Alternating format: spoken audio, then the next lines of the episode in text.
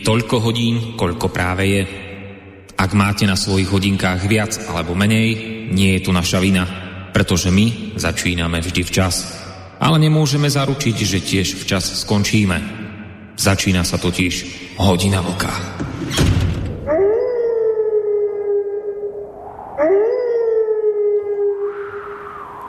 Dobrý večer, milí naši poslucháči, tak nás tu máte opäť. Z bansko bystrického štúdia Rádia Slobodný vysielač vás v týchto večerných chvíľach pozdravujem ja, teda menovite Boris Koroni. A hneď jedným dychom dodávam, e, že si dúfam na potešenie mnohých z vás. Ideme dnes večer splniť jeden slub, ktorý sme vám dali pred dvoma mesiacmi. O čo išlo? Vtedy toho 17 septembra, teda pred tými spomínanými dvoma mesiacmi, sme práve v tejto relácii otvorili jednu tému, ktorá, ako sa neskôr ukázala, bolo poslu, bola poslucháčsky extrémne výbušná a to teraz naozaj myslím v pozitívnom slova zmysle. Nebudem preháňať dokonca, keď poviem, že my sme vlastne takú smršť telefonátov a mailov hádam v tejto našej dvojhodinovke slova a hudby ani nezažili za celú jej históriu, čo sa vtedy vlastne udialo pred tými dvoma mesiacmi. Navyše, zaujímavé bolo aj to, že drvivá väčšina telefonátov v tej dobe pochádzala zo zahraničia, od tamojších buď zahraničných Slovákov, alebo respektíve Čechov. A čo vlastne týchto našich poslucháčov vtedy v tom septembri vyprovokovalo k takémuto množstvu reakcií? Nuž, jeden článok, respektíve, aby som bol presnejší, výsledky istého prieskumu, ktorý vtedy z portálu Seznam prebral k sebe na portál Kosa, môj reláciový parťák Vlčko. Išlo o prieskum Českej agentúry STEM a Slovenskej agentúry Focus, ktorý sa, tieto dve agentúry sa teda pýtali tak ľudí v Českej republike, ako aj na Slovensku, že ako vnímajú súčasný politický režim, teda túto našu liberálnu demokraciu. Že či teda veria, že je slobodná, že je spravodlivá a že všetci občania v nej sú si rovní. Myslím si, že z toho výsledku tohto prieskumu hlásatelia krajších demokraticko-liberálnych zajtražkov nemohli mať veľkú radosť, pretože sa totiž ukázalo, že pokiaľ ide o Českú republiku, tak prieskum ukázal, že každý štvrtý obyvateľ tejto krajiny, teda Českej republiky, si myslí, že súčasný politický režim je horší ako komunizmus. Každý štvrtý Čech si to myslí, alebo teda obyvateľ Českej republiky, aby sa Moraváci, Slezania a ostatní neurazili. Tak každý štvrtý obyvateľ Českej republiky si myslí, že súčasná podoba demokracia je horšia ako komunizmus. Pokiaľ ide o Slovensko, tak u nás síce na jednej strane narástol počet tých, ktorí súčasný liberálno-demokratický systém považujú za prospešnejší, ale zároveň narástol aj počet odporcov súčasnej formy demokracie. U nás to teda vyzerá tak, že liberálna demokracia má podporu 45% obyvateľov a naopak je tu 40% kritikov ktorým sa súčasné pomery nepáčia. Čiže u nás je to takmer pol na pol. No a teraz tá podstatná vec. My sme výsledky tohto prieskumu, ktorý teda našich poslucháčov zaujal natoľko, že potom reagovali tým spôsobom, ako som to opisoval. My sme výsledky tohto prieskumu prezentovali teda pred tými dvoma mesiacmi už spomínaného 17. septembra. A ten 17.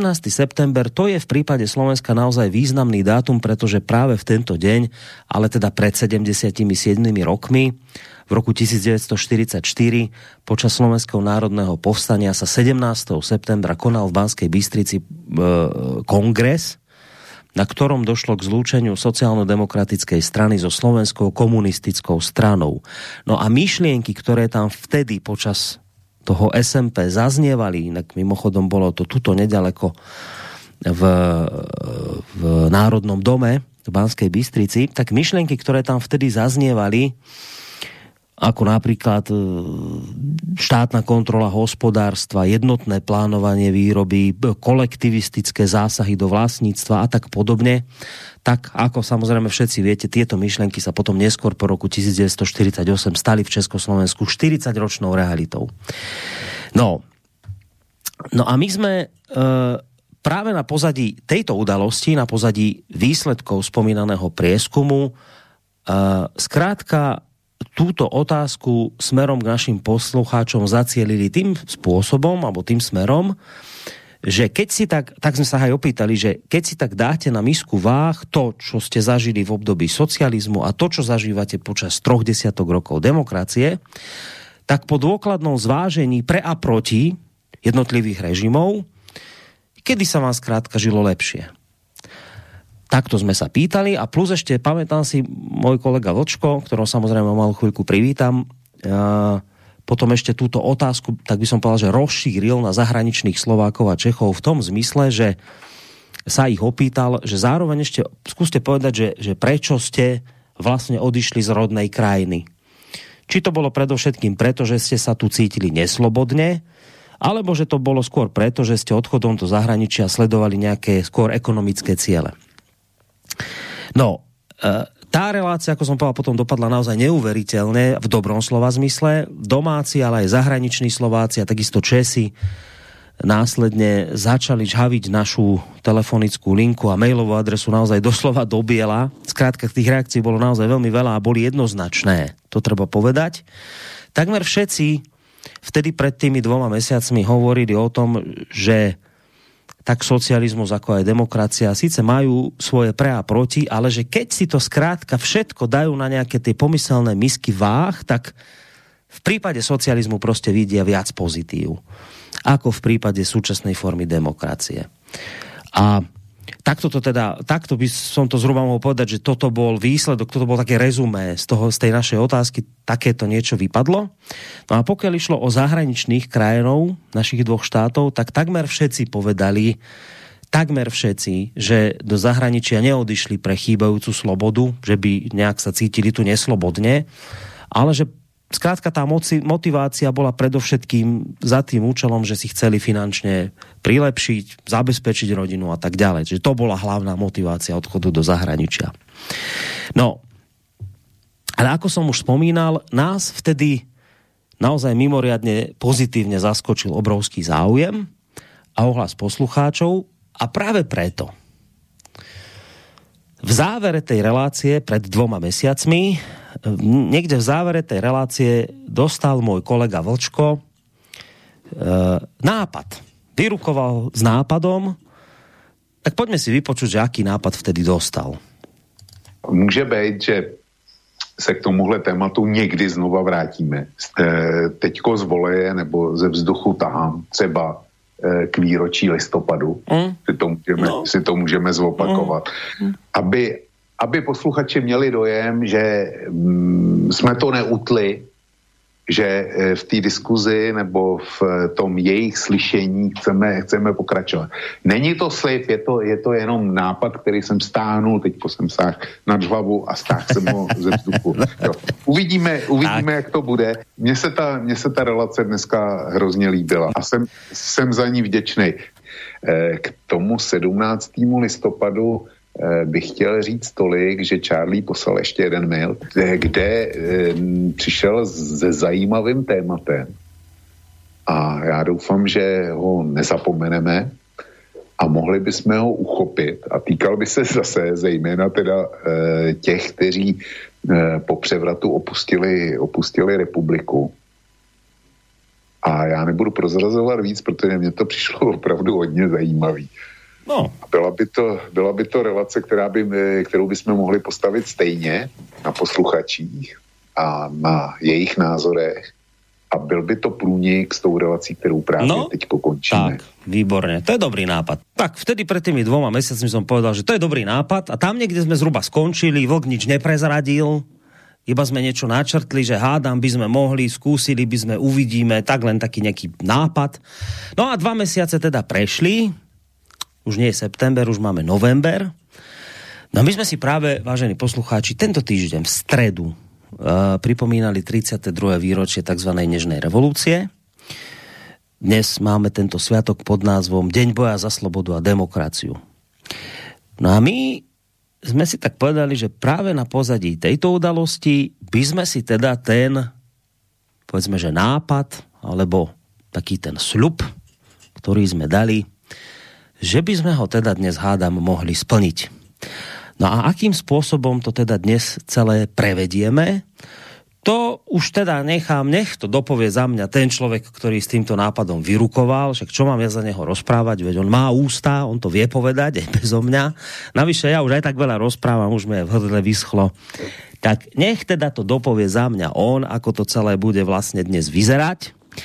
Takže to vlastne znamená, že v tejto chvíli už pozdraví letia z Banskej Bystrice k tebe, milý Vočko, do Plzne. Skoro to znelo, ako keď hráme jubilantom, po, pozdraví letia. Tak prileteli pozdraví do Plzne. Dobrý večer ti prajem. Počujeme sa? Počujeme sa. Ale já bych byl nejradši, kdyby byla technická porucha. Eh, neslyšeli jsme se. Ne, prostě chci se schovat někam hodně hluboko Eh, dřív než jako pozdravím tebe a pozdravím posluchače, tak dneska se mě teda úplně dostal. Protože my jsme spolu nemluvili před, eh, před touhle relací. Já to nedokážu. Já si nejsem schopný vybavit, s jakým nápadem teď kračámi přišel. a vieš, že ja som to tak trošku tušil a ten jeho nápad som si tu prekopíroval, ja ho tu mám, ten jeho mail, ja ti to pripomeniem. Chcel no, som, ja som chcel, že či teda si ty pamätáš, aký to bol nápad, ale dobre, tak už si vlastne odpadal, že nevieš, tak, tak nevadí. Ja prečítam, že čo tam vtedy eh, napísal Charlie do toho mailu. On znel, teda nebudem ten mail, mail celý čítať, len tu je ten jeho nápad, kde on napísal, a písal to tebe ten mail, že, že bolo by dobré keď bude teda blížiť sa to výročie 17. novembra, takže aby sme urobili teda opäť takúto reláciu, lebo jemu sa tá pred tými dvoma mesiacmi veľmi páčila. A vraví, že skúste urobiť aj nejakú takúto opäť reláciu na 17. novembra, alebo teda vo, keď bude tak nejak v okolí tohto sviatku. A čo keby ste e, dali takúto otázku poslucháčom? A tá otázka znie takto. Keby ste vedeli dopredu, čo vás, a teraz som sa prihováral zahraničným Slovákom a Čechom, takže keby ste vedeli, do, vedeli dopredu, čo vás v emigrácii čaká, akú cenu za vašu slobodu a skúsenosť zaplatíte, urobili by ste to znovu? Odišli by ste za, do zahraničia? On, Charlie, žije samozrejme, vieme, že teda v Brazílii, on nám často do týchto našich relácií píše, čiže on samozrejme, keďže je zahraničný Slovák, tak túto otázku mieril predovšetkým na zahraničných Slovákov a Čechov. Ale ja by som teda si dovolil tú otázku rozšíriť aj na ľudí, ktorí žijú tu, doma na Slovensku, u vás doma v Českej republiky, republike. A teda tá otázka dnešného večera by sa nemala týkať len zahraničných Slovákov, v tom zmysle, ako položil Charlie, ale teda mohla by znieť tak všeobecne. By sme sa teda opýtali tak zahraničných Slovákov, ako aj Čechov, aj tých doma u nás. Skrátka, dobre, keby ste vedeli dopredu, čo vás čaká, akú cenu za vašu slobodu a skúsenosť zaplatíte, Urobili by ste to znovu? Išli by ste opäť na to pomyselné námestie v tom 89. Štrngali by ste tam opäť kľúčmi, boli by ste opäť takí nadšení, alebo by ste to už dnes vnímali inak. Hej, takto by sa to nejako všeobecnejšie dalo e, dala tá otázka Charlieho položiť. Takže toto bol Charlieho nápad, ktorý sa ti vtedy pred tými dvoma mesiacmi celkom pozdával a na pozadí tohto jeho nápadu teraz táto relácia vlastne vzniká. No, Borisko, já ti děkuju. Teďko nejdřív pozdravím posluchače a posluchačky. Takže zdravím tebe, zdravím všechny posluchačky a posluchače Slobodného vysílača. A zejména Charlieho v São Paulu. A e, ať už jsou na, teda ty posluchačky a posluchači, ať už jsou na země kouli kdekoliv. A zejména Charlieho e, v São Paulu. Ten jeho nápad je vynikající. A já bych to, spek, a já bych to spektrum otázek ještě rozšířil o jednu speciální pro mě. Myslíte si, vážení, že se mám na Boríska, že mám Borískovi spíš poděkovat, nebo že se mám na něj naštvat s okamžitou platností, že předpokládal, že jsem sklerotik do té míry, že si nepamatuju ani svý vlastní nápady. Je, je mi to velice trapný, ale, ale prostě Borísku, eh, děkuju ti, ale že by mě to lichotilo teda, že si se na tuhle možnost připravil, tak to nemůžu říct ani trochu. No, nevadí, ale v každom prípade môžeme povedať aspoň toľko, že teda pamätal si si určite, že takúto reláciu plánujeme, že sme sa o tom bavili, že teda by sme skúsili okolo 17. novembra urobiť ako keby aký remake tej relácie, ktorú sme tu mali pred dvoma týždňami, kde sme, eh, dvoma mesiacmi, keď sme sa pýtali teda, ako sa vám žilo v socializme, tak dnes by sme skúsili, že ako sa vám žije teraz v tomto našom demokratickom zriadení, plus tie otázky, ktoré sme tam dodali, že keby ste to mohli vrátiť celé naspäť a vedeli by ste, čo vás tá sloboda dnes stojí, tak ako by ste sa teda zachovali. Skrátka, dobre, toto si si, toto si, si pamätal samozrejme, že takéto niečo plánujeme, takže touto reláciou som ťa iste nezaskočil. A skrátka a dobre, malo by to byť dnes znova o poslucháčoch. Po dvoch mesiacoch by sme to radi urobili tak, že by sme to zase dnes večer radi postavili na vás. Milí naši poslucháči, lebo nás naozaj zaujíma, zaujíma tá vaša skúsenosť, e, akú vy máte s demokraciou, s tou našou liberálnou, ktorú si tu žijeme. Skrátka porovnajte. Povedzte nám, aký na to máte všetko názor, ako sa vám dnes žije, či by ste niečo vrátili späť. No skrátka, už som tú otázku položil, nemusím ju tu teraz inak preformulovať. Prípadne, ak ešte Vočko má nejakú výstižnejšiu otázku, ktorú, ktorá by tu podľa, mňa, podľa neho zapasovala, tak kľudne povedz. No já povím, já začnu e, něčím jiným. Borisku, já bych teď mohl předstírat, že jsem si to pamatoval. Ale ty dobře víš, že e, když jsme uvažovali o, o tom, co budeme dneska mít za téma, takže jsem přišel s Běloruskem a z toho vyplývá jeden, jeden logický závěr, že jsem si nepamatoval ani, ani to z těch před, před dvou měsíců. Jo. Nemusel bych to říkat, ale mm. nechtě celá pravda venku. Nemá smysl cokoliv tajit, protože, protože ty stejně víš, víš, jak to bylo. Ale já bych to zkusil doplnit. Náš život eh, byl, je a bude po převratu hodně o ekonomice. A já tu otázku rozšířím.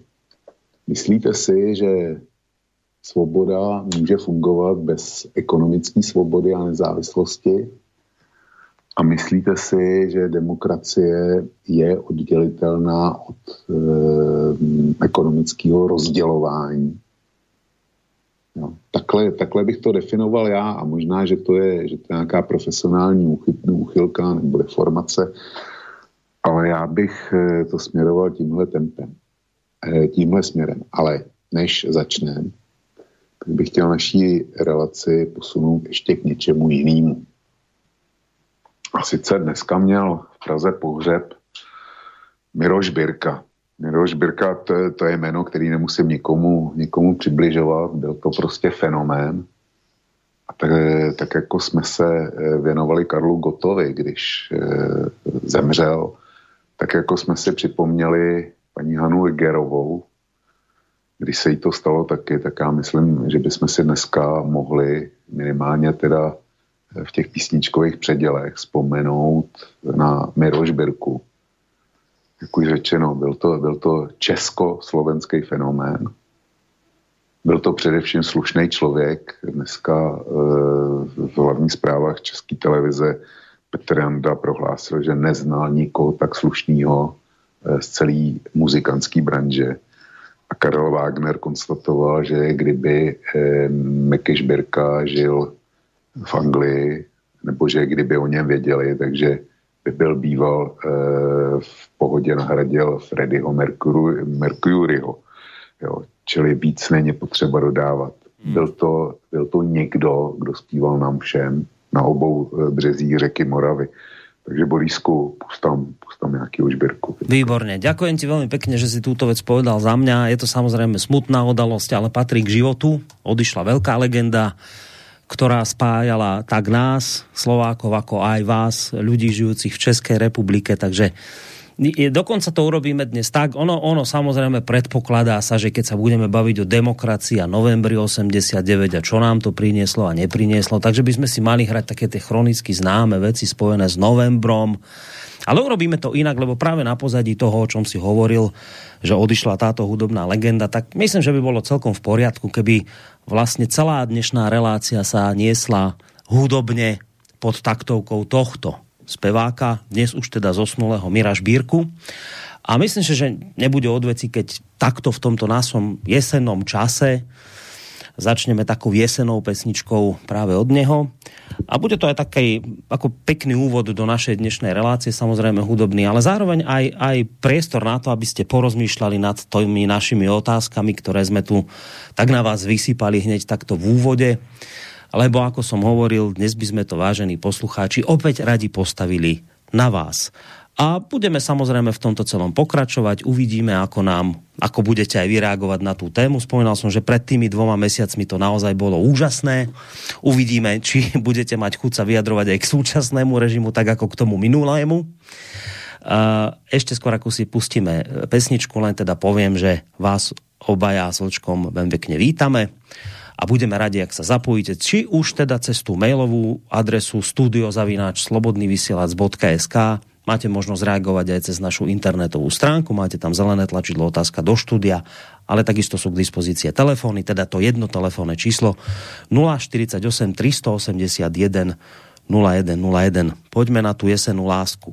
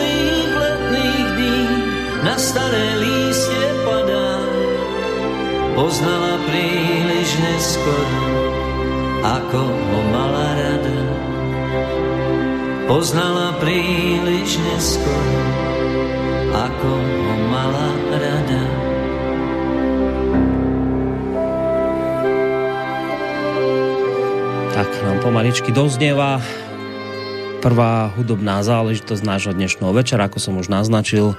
A na základe toho, čo hovoril Vočko, dnes teda si urobíme to také monotematické, pokiaľ ide o hudobnú stránku tejto relácie. Bude nám spievať Miroš Bírka, pretože tento človek mal dnes pohreb práve v Českej republike, takže myslím, že tieto jeho pesničky sa dnes hodia, ale téma nie je samozrejme o Mirovi Žbírkovi, ako sme hovorili. Budeme dnes spomínať na tieto naše udalosti novembrového charakteru a skôr ako dám Vlčkový priestor. Ja by som začal tým, že Samozrejme, vždy, keď máme 17. november, tak rôzni politici sa vyjadrujú. Dáme si teraz na úvod, ja nebudem púšťať samozrejme celé tie prejavy, to by bolo extrémne dlhé, zbytočne. Dám eh, prezidentku Zuzanu Čaputovú a po nej nášho premiéra slovenského Eduarda Hegera, čo vlastne povedali eh, v týchto dňoch eh, v súvislosti so 17. novembrom, tak poďme si to vypočuť. Vážení spoluobčania, zajtra si pripomenieme jeden z našich najvýznamnejších sviatkov. Deň boja za slobodu a demokraciu. Deň, keď sme sa dokázali spojiť a odpovedať na násilie totalitného komunistického režimu pokojným vyjadrením nesúhlasu, nežnou revolúciou. Žijeme ťažkú dobu a úprimne ešte ťažšie sa mi hľadajú správne slová, ktorými sa prihovoriť. Naše Slovensko je rozdelené. Veľa ľudí je nespokojných a oprávne nesklamaných. Nechcem sa však v tomto príhovore venovať nekonečnej téme politiky a konfliktom v nej. Chcem sa venovať tomu, čo z odkazov novembra 89 môže byť pre nás v tejto krízovej dobe užitočná. Od dnešnej revolúcie uplynulo 32 rokov. Je to časový úsek, ktorý predstavuje, či dokonca presahuje jednu ľudskú generáciu. Dnes vyrastá, dospieva alebo už je v produktívnom veku generácia, ktorá nemá s totalitným režimom žiadnu bezprostrednú skúsenosť. Avšak ľudia, ktorí ho zažili a nestratili pamäť, vedia, že nemohli slobodne voliť, cestovať, boli väznení za svoje názory, nemohli sa slobodne zhromažďovať a mnohí ani slobodne rozhodnúť pri výbere štúdie alebo profesie. Existovala vyššia moc nad ich životmi a ešte aj v 80. rokoch zomierali ľudia na hraniciach pod ostatnými drôtmi železnej opony. Takto vyzerala totalita. Nežná revolúcia nám priniesla slobodu a s ňou prišli aj obrovské možnosti, ale tiež neistota. Ocitli sme sa v globalizovanom a mimoriadne komplexnom svete, kde sa množstvo procesov zdá byť mimo nášho dosahu. Mnohí nadobudnú tú slobodu začínajú vnímať ako nárok jednotlivca, ktorý si môže dovoliť čokoľvek. Kňaz Tomáš Halík hovorí o našej dobe ako o postoptimistickej, ktorá stratila pozitívnu víziu v lepšie zajtrajšky. Chýbajúci optimizmus by podľa neho mala nahradiť nádej. Lebo nádej nie je ilúzia, že bude lepšie. Nádej je odhodlanie, hľadanie zmyslu aj v ťažkých obdobiach. Dámy a páni, Stojíme tu dnes pred bránou slobody. Stojíme tu v deň boja za slobodu a demokraciu. Jedna kapitola sa uzavrela. Bola to kapitola plná násilia. Aj tento pamätník jasne ukazuje a hovorí o stovkách obetí, ktoré zahynuli uh, aj na tomto mieste, ktoré zahynuli v režime komunistickom, v režime diktatúry. Otvorila sa nová kapitola a ľudia, ktorí nám svojim úsilím vymohli demokraciu a slobodu, demokraciu a slobodu uvádzali do života. A vidíme, že po 32 rokoch priniesť slobodu, rozvinúť ju a zakoreniť ju v mysliach ľudí vôbec nie je jednoduché. No, tak toľko zhruba, oni mali dlhšie tie prejavy, ale to podstatné zaznelo tak od prezidentky Zuzany Čaputovej, ako aj od slovenského premiéra Eduarda Hegera. Vlčko iste pre, prepáči, že som teraz nezapojil aj českých politikov nejaké, ale znelo by zhruba toto isté. Skrátka a dobre, počuli by sme zrejme aj od českých politikov niečo v tom zmysle, keď to zhrniem a zjednoduším. Mali sme tu neslobodný režim, kedy ľudia zomierali, bol aj prenasledovaní, nemohli študovať a tak ďalej a tak ďalej. Hrôza zomierali pri osnatom dróte a tak ďalej a tak ďalej. Proste celé zlé. A potom prišla v 89. sloboda. V podstate všetko dobré, ale spolu so slobodou prišli samozrejme aj nejaké tie výzvy, neistota, sme v globalizovanom svete, počuli ste to od prezidentky. Skrátka dobre, áno, prišli aj ťažké časy na nás, ale v podstate vravia, obaja naznačujú a potom to z tých aj pre, ich prejavov ďalej vyplynulo, že ale teda to stojí za to. Napriek tým všetkým negatívam, ktoré tá sloboda priniesla, uh, tak aj tak to stojí za to, lebo to, čo bolo pred tým 89. to bolo proste neslobodné, hrozné, zlé, počuli ste to. Čiže sloboda po 89. aj s negatívami, ktoré to má, áno má, ale stojí to za to, učíme sa v tom žiť. Vlčko, čo na tieto prejavy vravíš ty? Už já tyhle, eh, tyhle povinný eh, projevy politiků nemám rád Já jsem zvědavý na to, eh, co nám řeknou dneska naši posluchači.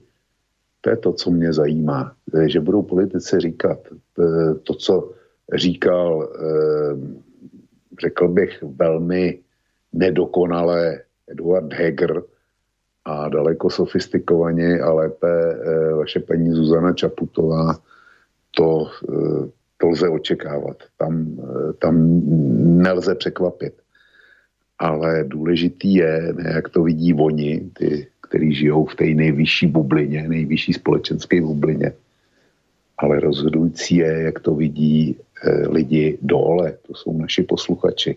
E, paní Zuzana Čaputová hovořila o tom, o rozdělení společnosti, o tom, že část té společnosti je vyděšená z globalizace, že ten svět e, téhle části připadá příliš složitý, ba nezvládnutelný, že e, citovala tam Halíka, že s post optimistickou dobou, že se nám vytratil optimismus, ale že bychom ho měli nahradit nadějí. A e, jako o tomto právě vidíme ještě tu naději, protože když se ti pokud ztratíš naději, tak v podstatě ztrácíš život. Ten, ten život pro tebe ztrácí smysl, přestává mít hodnotu. A tohle si myslím, že paní Čaputová trefila dobře. Ovšem je otázka, jestli, jestli zrovna tohle trefit, trefit chtěla, protože to je postoj obyčejného člověka. A e, ty si říkal, abych prepáčil, že si nedal nikoho z Čech. Vůbec nic se nestalo já jsem na ty naše papaláše vysazený ještě daleko víc než e, na ty slovenský, protože ty se mě zase tak moc netýkají. Ale kdy, když si představím, že před revoluční člen KSČ, e, teda KSS, e, člověk z, prom, z naprosto prominentní komunistické rodiny, dneska český premiér Andrej Babiš by mluvil by měl projev, kde by opakoval to též o době nesvobody, o tom, jak, jak tady vládl zločin, násilí, jak se nemohlo studovat a tak dále, tak od Babiše by mi to přišlo jako osobní urážka, jako kdyby mě nafackoval. E, čili ne, neschází mi to a ty popalářské projevy mě ani nedojímají. Oni mě vlastně ani nezajímají. Já jsem fakt zvědavý na to, co budou říkat naši, naši posluchači. Hmm. A ještě poslední věta. E, já jsem si po dobu těch projevů zkoušel vyfabulovat, co by asi dnes dělala paní Zuzana Čaputová, co by dělal váš Eduard Heger, Matovič a tyhle, tyhle ostatní. O e, Robertu Ficovi to víme, co by dělal, kdyby se ten režim nebyl změnil kolik z těch, co dneska, co dneska jako tak hlasitě horujou eh, pro tu demokracii a pro tu svobodu a jak si ukazují na ten bývalý režim, kolik z nich by bylo členy KSČ a drali by se do těch eh, vrcholných funkcí v ústředním výboru nebo v aparátu komunistické strany Slovenska, respektive Československa. Bylo by to zajímavý, opravdu, kdyby tohle šlo zařídit, udělat takovýhle, takovýhle nějaký průmět toho, kde by, kde by kdo byl, tak eh, by mě to mimořádně zajímalo. Hmm. Rád bych to věděl. To je, to je zaujímavá otázka. So zaujímavým výsledkom by to mohlo byť. Koľky by, koľky by dnes e, slúžili odane režimu komunistickému alebo socialistickému, ak by teda pretrval. A, samozrejme, ako sme povedali, nás v prvom rade zaujíma, čo na to naši poslucháči, preto sme aj tú otázku tak postavili a celá vlastne relácia tak stojí, že, že chceli by sme naozaj počuť dnes váš názor, vážení poslucháči. Či už žijete na Slovensku, v Českej republike alebo niekde v zahraničí, tá otázka znie tak, keby ste pred 30 rokmi mnohí z vás možno ste boli na tých námestiach, niektorí z vás ste tam možno štrngali.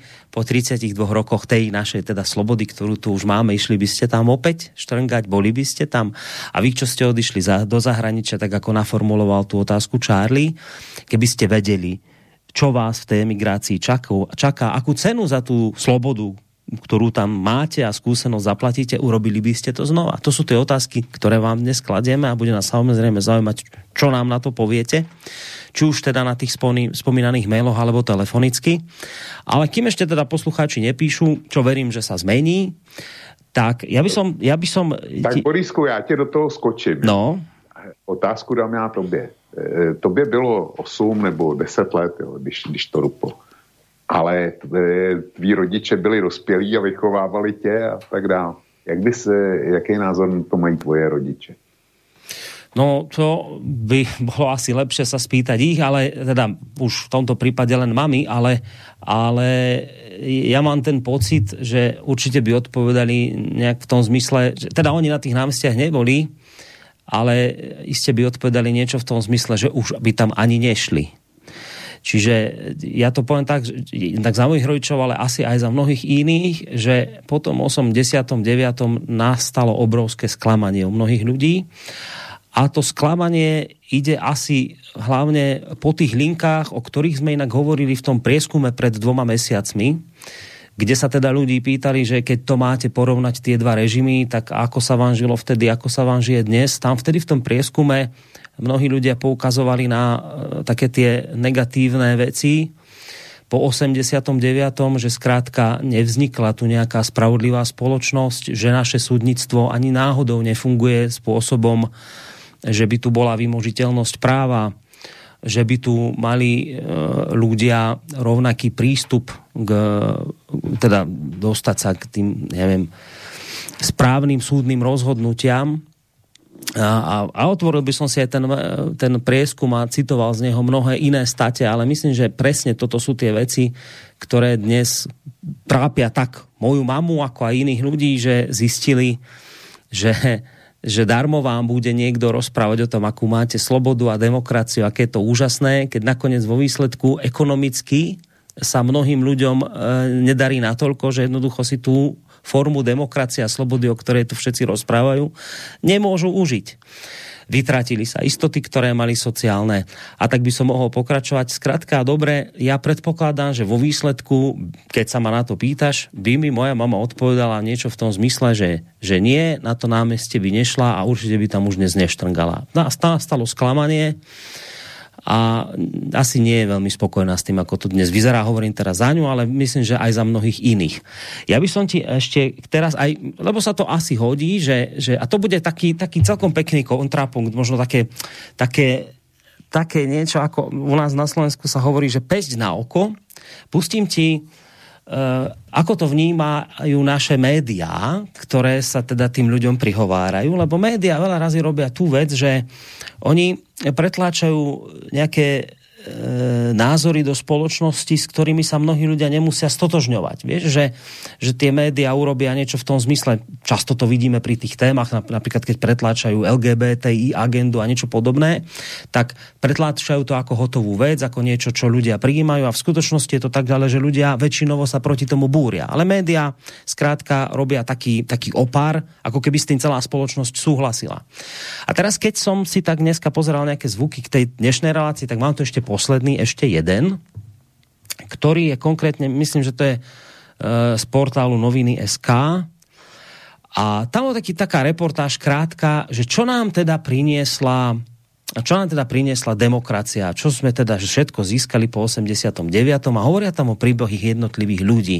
Tak poďme si to vypočuť. Po páde režimu a politických zmenách sa zmenil život v podstate každému. Ako na to sa spýtali redaktori televízie Joj v rôznych kútoch Slovenska. Pán Hrabovský bol pred revolúciou banským inžinierom, teraz vyrába lietadla do celého sveta. Po roku 1989 sa jeho život radikálne zmenil. Osem kamarátov sa rozhodlo, že si splnia sen a začnú vyrábať lietadla lietadlá? Nemali sme e, nič, nemali sme priestory, nemali sme peniaze, vtedy sme horko ťažko dali dohromady 100 e, tisíc korún, ktoré bolo treba na rozbeh podnikania, no a dneska máme modernú firmu. Zamestnávajú 110 ľudí, vyrábajú dvoj- a štvormiestne lietadlá, objednávky majú na rok dopredu. Doteraz sme vyrobili viac ako 850 lietadiel a stavebníc, ktoré išli e, na všetky kontinenty okrem Antarktidy. Aj život prešovského arcibiskupa zmenil 17. november roku 1900 1989. Vladyka Babiak si nadovšetko váži slobodu. Tá sloboda e, je, je čosi úžasné. Vladyka si pamätá na strach ľudí vstúpiť do chrámu.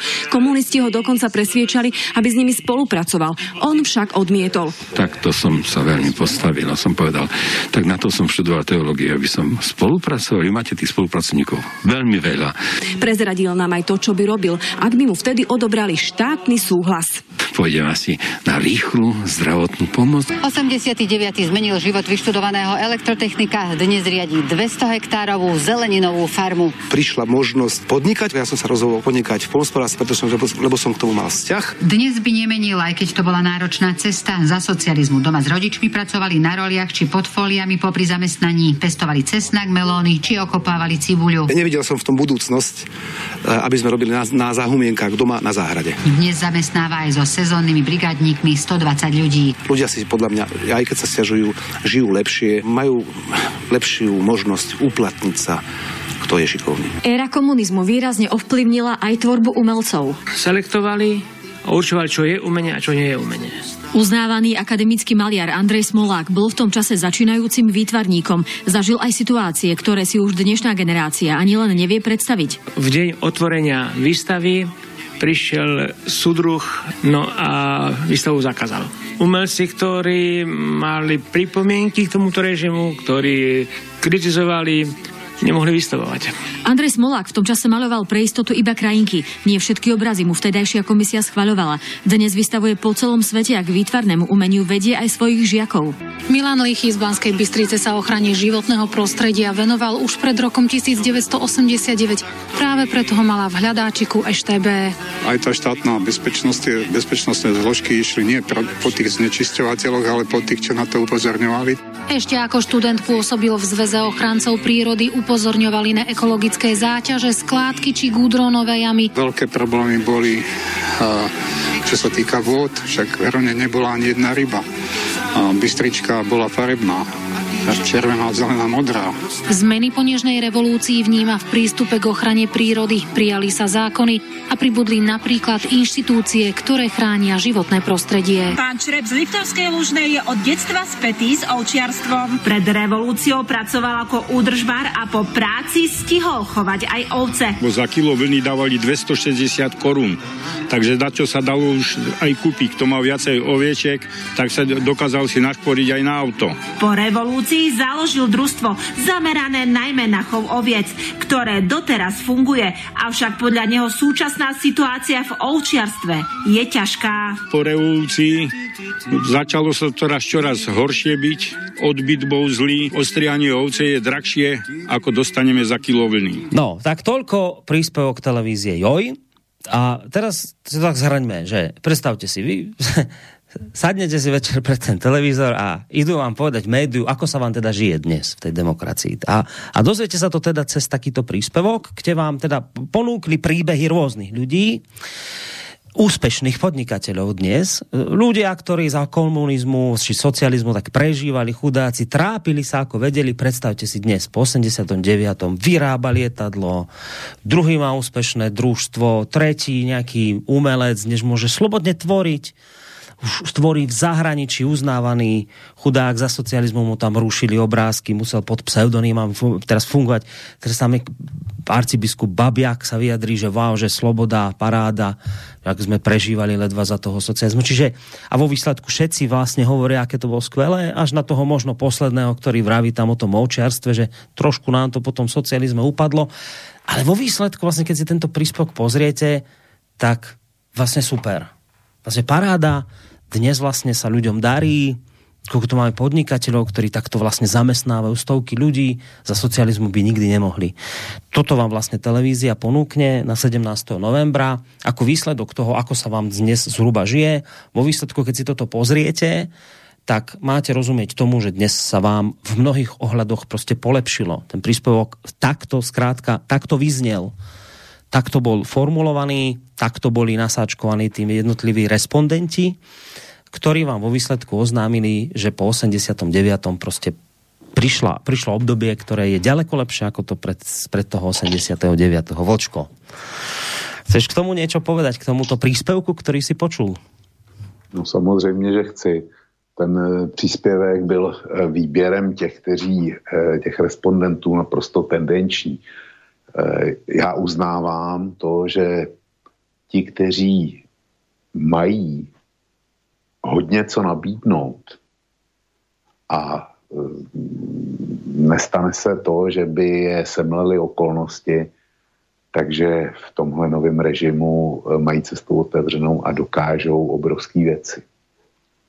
Jenomže na jednoho takového úspěšného, který, který je takhle, má ten nápad, má výdrž, je pracovitý, nestane se mu žádný průšvih e, s bankou a tak dále, tak na jednoho takového připadá, e, já nevím kolik bezdomovců, který to prostě nezvládli. A to jsou taky lidi. A ti bezdomovci by ve starém režimu nějak fungovali, někde by bydleli, měli by, měli by na jídlo, eh, nespali by pod mostem, měli by práci, protože pracovat se muselo. Tak eh, dejme tomu, že na jednoho takového výrobce letadel je tisíc bezdomovců, jo? nebo stovka, ale to je úplně jedno. Jsou to, jsou to stejní lidi eh, jako ten vítěz. A za mě, já jsem o číslech, já jsem o číslech, o grafech. A já jsem si ten článek otevřel s tím průzkumem takže zopakuju, zopakuju zásadní informace z toho, z toho průzkumu. Srovnání bývalého a současného režimu v České republice. Jak, co si o tom mysleli lidi v roce 91 a v roce 2021. V České republice 60, 71% eh, v roce 91 si myslelo, že eh, ten současný režim je mnohem nebo aspoň, aspoň trochu lepší. V roce 2021, když už teda řada pamětníků toho, toho eh, starého režimu tady není a je tady nová generace, která ho vůbec nepoznala, tak ku podivu těch, kteří si myslí, že to je hodně lepší nebo lepší, než to bylo, tak z těch 71% se to smrsklo na 58%. Na Slovensku jsou ty čísla ještě dramatičtější. Tam v roce 91 se to myslelo 43%, že to je hodně nebo, nebo lepší teď než dřív. A dneska si to myslí 37, 45%. Takže tady to zůstalo, e, zůstalo na svém, nebo maloučko to stouplo. Nicméně na Slovensku proti těm 45% je 40% těch, kteří si myslí, že to je, je daleko horší nebo horší. E, pak máme e, záležitost toho, jak lidi vnímají spravedlnost. Tenkrát a tenkrát, nebo jak e, lidi vidí spravedlnost dneska.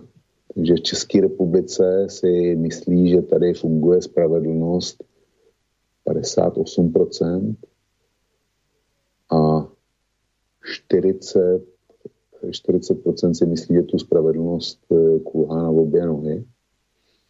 Na Slovensku je ten poměr 30, 44 si myslí, že, že tady spravedlnost funguje.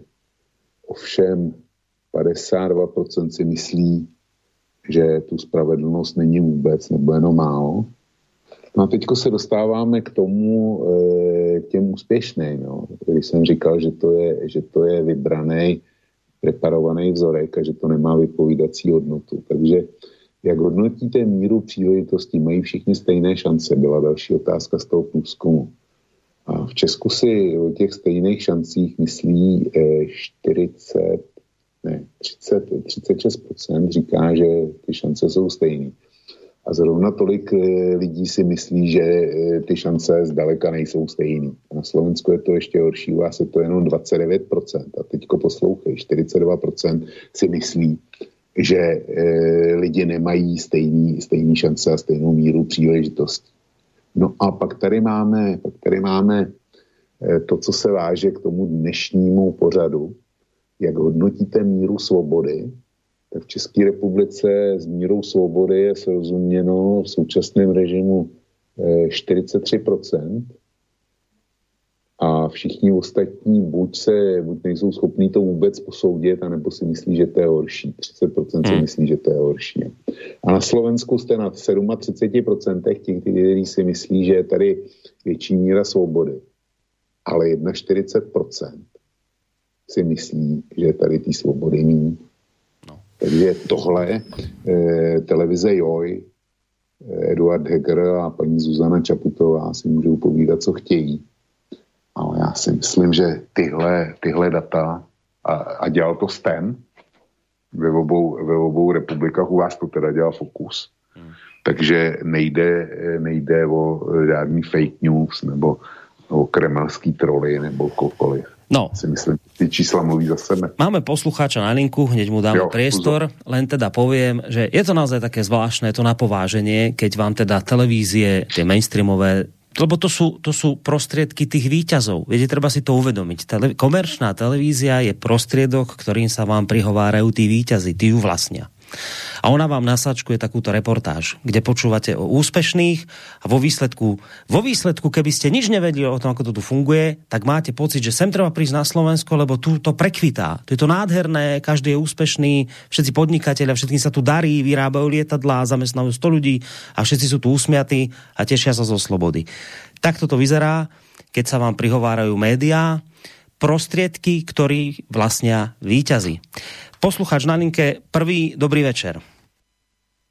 No, dobrý večer, tady Brno. Musíme se vrátit úplně na začátek. Já nevím, jestli o tom vůbec mluvil, protože jsem si ho teď neposlouchal, ale pokud by v 48. roce komunisti neukradli pole, lesy, fabriky, lomy, živnosti, nevykradli by bankovní účty, tak by nemuseli být žádné restituce, případně privatizace. A to je právě ten, právě ten začátek, jo. Bohužel, eh, vy se tam mluví o nějaké firmě, která vyrábí letadla, no otázka je, kolik těch letadel vůbec vyrábí za měsíc, jo. On sice pěkně, že zaměstná třeba nějakých 100 lidí, ale otázka je, na jak dlouho bude mít ty zakázky, jo. jo třeba Konovice, tak uh, jeden rok třeba měli problém vůbec vyrábět nějaké letadla. Navíc byli jednu dobu a jim hrozil zánik, jo. Takže říkám, eh, kdyby, navíc se tvrdí, že kdyby nebyli komunisti, nebyly by žádné paneláky. tak to si myslím, že je pěkná blbost, protože kdyby nedošlo tady k tomu tady k tomu takzvanému znárodňování, tak by ten čas prostě šel normálně lidi, lidi by žili dál, měli by své firmy, města by měly prostě, uh, by získávali peníze z bank, města by třeba stavili ty paneláky, nebo prostě nějaký takový bytový domy, stát by třeba stavil ty bytový domy. Ve Francii jsou v podstatě taky uh, paneláky, akorát se tomu třeba říká jinak, jo? A i v dalších zemích, a i třeba ve Španělsku. Takže to ještě díky za tým naschle. No, takže poslucháč e, prvý z Českej republiky, ak si dobre pamätám, tak konkrétne z Brna, v podstate naznačuje, že ak dnes aj v podstate nejaké problémy máme s tou našou demokraciou a slobodou, tak jednoducho ide to za problémami, ktoré tu ešte spôsobí komunisti, socialisti, že toto ešte nás stále to na nás dýcha. Proste vyzeralo by to dnes inak, keby neboli bývalí komunisti pokašľali to, čo tu poslucháč pospomínal. Čiže vo výsledku doplácame ešte stále na tých socialistov z tých, spred tých už vlastne dnes, koľkých to? Pomaly 50 60 rokov, no a späť dozadu ešte ďalších 40 k tomu. Takže toto je dedičstvo, to, čo tu zažívame, ako nám je zle a nedarí sa nám a neviem čo, tak to ešte stále komunistické dedičstvo, Vlčko. Chceš k tomu niečo? Hmm, chci. To je stejný, jako kdybych já začal, začal přemýšlet o tom, jak by to v Čechách vypadalo, kdyby se bylo povedlo stavovský postání v roce, v roce 1618 a Čechy, který tenkrát byli protestantskou zemí v poměru nejméně tři ku jedné vůči katolíkům, tak prostě zůstali samostatnou zemí, nezávislou na Habsburcích a e, při, při, jak si přidružili se ke svým souvěrcům v, v Holandsku, v Německu, konkrétně v Prusku, v eh, Anglii a prostě k tomu konglomerátu protestantských zemí, který eh, vlastně jim vděčíme za technický a společenský pokrok toho, toho 17. století vlastně až do konce 20. století. Jo, nositeli nebyly katolický země, Španělsko, Portugalsko, Itálie, Rakousko, ale především, především teda protestantské země. Tak je to pro mě na stejný úrovni, co by se bylo stalo, kdyby Bílá hora dopadla opačně a, a protestanti zvítězili a země koruny český zůstaly protestantskou, e, protestantskou enklávou. E, my se bavíme o tom, my srovnáváme nikoliv svět před 48. a co by se stalo, kdyby nebyl únorový převrat. Ten únorový převrat se prostě stal. A já jsem toho názoru, že kdyby nebyl, tak by dneska Česká republika a Slovensko měli životní úroveň srovnatelnou s Rakouskem. Patovou, um, sociální, já nevím co všechno. A ono je to všeho do času, protože kdyby, kdyby to byla pravda, a já souhlasím s řadou, s řadou věcí, který vzpomenul posluchač z Brna, tak zcela nepochybně bychom tady měli dneska silnou muslimskou většinu, eh, teda menšinu, menšinu. Omlouvám se za ten, ten přeřek. Hodně se omlouvám. Eh, dneska bylo ve zprávách jedno z témat, že Británie postavila eh, hnutí Hamas mimo zákon ve všech jeho podobách a kromě jiného taky kvůli antisemitismu a byly tam záběry jak eh, protižidovských demonstrací organizovaných Hamásem v Británii, tak v Rakousku popravdě mě, polila, mě polilo horko, když jsem viděl ty vyřevávající nabušený mladíky, eh, arabsky křičící Aláhu Akbar z Vídně. Nejenom kousek. Tohle bychom měli. Jeden, jeden z důsledků toho, že kdyby nedošlo k únoru 48. A říkám, životní úroveň by samozřejmě byla větší, a určitě nějaký sídliště, eh, výstavba by byla taky. Ale speciálně pro Slovensko si troufnu, troufnu říct, že eh, kdyby nebylo 48. roku, tak industrializace na Slovensku a takový ten vzestup, který u vás byl ekonomický, speciálně v 70. letech, tak si myslím, že i přesto, že by byly, že by byly transfery z Čech a rozhodně teda by se rozvíjela slovenská část státu, tak si myslím, že Slovensko by nedosáhlo takového rozmachu jako, jako za komunistů. Ale e, je to to, co si myslím já a nemusí to být pravda a každý posluchač má právo říct vlku pleteš se v pořádku. Tak, v poriadku a tá otázka znie ale hlavne tak, že skúsme sa už teraz nevrácať do socializmu, bavme sa skôr teraz možno o tom, ak sa dá, že čo tu máme po 89. Lebo tak znie otázka. My sme sa pred tými dvoma mesiacmi bavili presne o tom, čo vám dal socializmus, dal vám toho viac alebo viac vám vzal. A skúsme to teraz preformulovať v takomto našom pokračovaní na tú otázku, čo vám dala demokracia. Tých 32 rokov slobody, alebo teda otázku, ktorú položil Charlie, keby ste dnes vedeli už to všetko, čo viete za tých 32 rokov slobody, to, čo dnes o tom viete, išli by ste tam znova na tie námestia? Štrngali by ste tam? Alebo by ste povedali, nejdem nikam, chcem radšej ten systém, ktorý tu bol predtým. A Charlie ešte otázku kladie zahraničným Slovákom Čechom. Keby ste boli bývali, vedeli pred tými 32 rokmi, eh, čo vás tam v tom zahraničí bude čakať, čo všetko tam za tú slobodu a skúsenosť obetujete, urobili by ste to opäť? Emigrovali by ste? Čiže tak sú dnes tie otázky položené. No, poďme sa pozrieť na maily, ktoré zatiaľ prišli. Začnem od uh, Pavla z Veľkých Losin, ktorý píše k téme dnešnej jakožto cinkač klíčí na Olomovském námestí a vývozce v pomatené mysli sametu do komunistické bašty Šumperka, mám nárok se vyjádřit. 17. listopad jako den obnovy demokracie? Nezmysl. Toto je jen jakási hra na demokracii. Politik není odvolatelný a politika je dnes o biznise. Svoboda?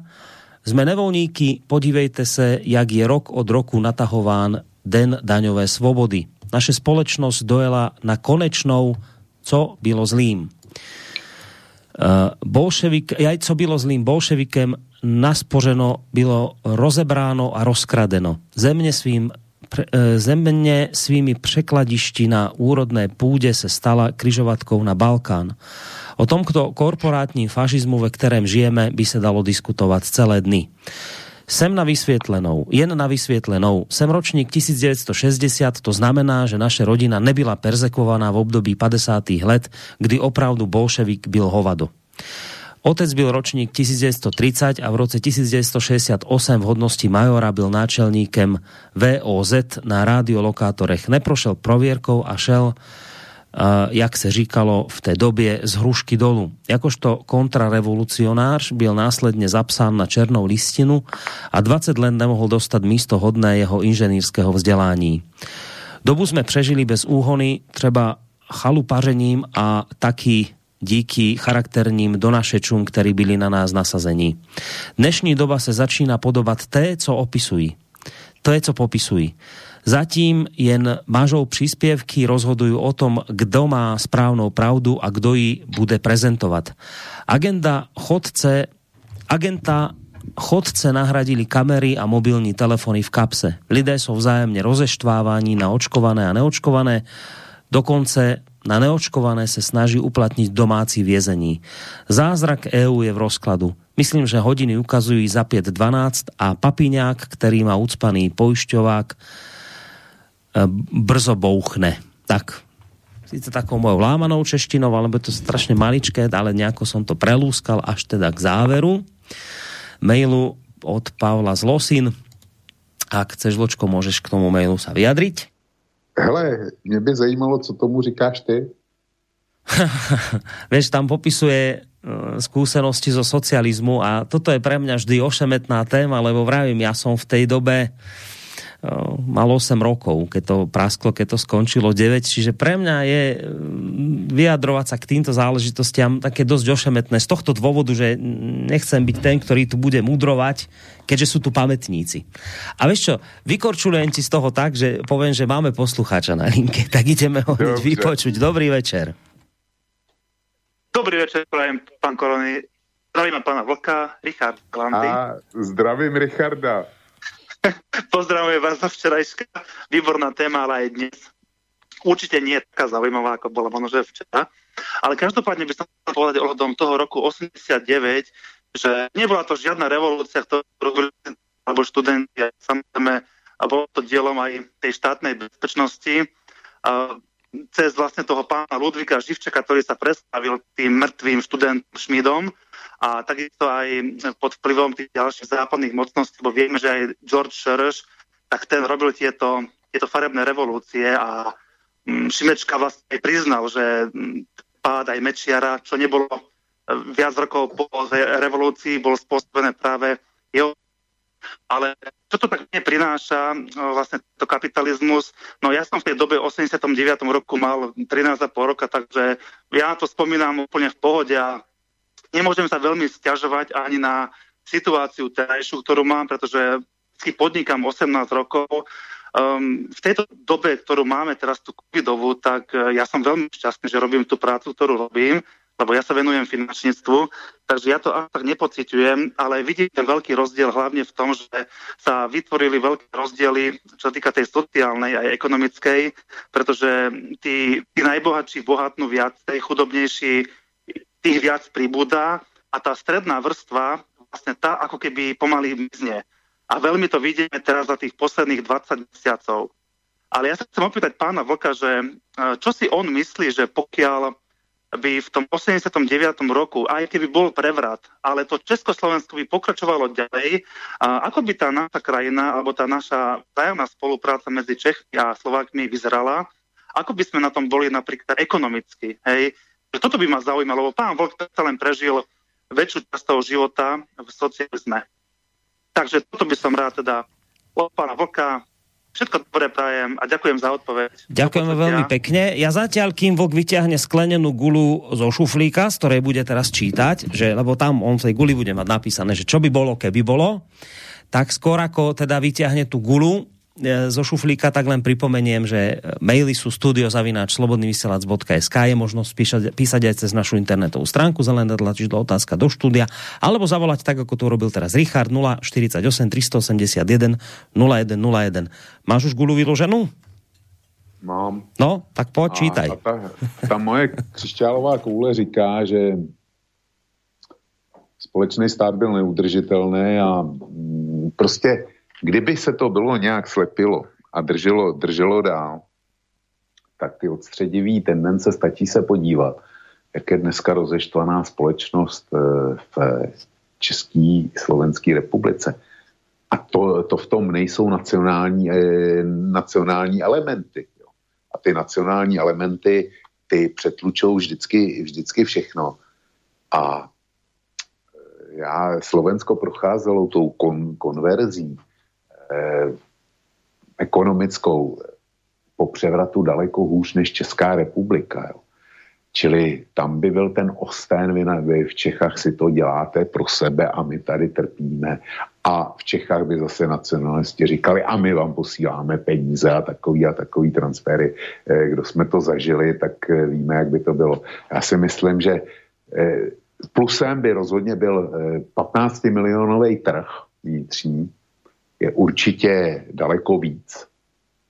Neskonale větší výhoda než 5 milionový i než 10 milionový. My bychom dneska patřili, patřili ke středně velkým a silným členům Evropské unie jako jeden stát. To všechno je pravda, ale tady ta výhoda končí. Měli bychom euro, neměli bychom euro, vy ho na Slovensku máte a nestěžujete si, my si myslíme, převážní většině, že koruna je dobře. Jo. Čili tam, kde narůstají velký vnitřní rozpory, a rozpadla se, rozpadla se nejenom Československo, ale rozpadla se například i Jugoslávie, ke který jsme vzlíželi, jak je, jak je to tam úžasný a všichni jsme si říkali to, kdyby, kdyby jsme měli jugoslávský model u nás. A oni se rozpadli taky, protože to, protože to dál nešlo. Tak eh, já si myslím, že by jste na Slovensku dokázali hrozně moc a za mě si myslím, že ve společném státě byste dokázali mít, protože byste se spolíhali na nějakou tu, zní to hloupě a já se za to omlouvám, ale nemám nic lepšího, byste se přece jenom trochu spolíhali na tu takzvanou českou verličku. A my v Čechách bychom na tom asi byli taky hůř, protože bychom si sami sobě namlouvali, že za to můžou Slováci. Jo.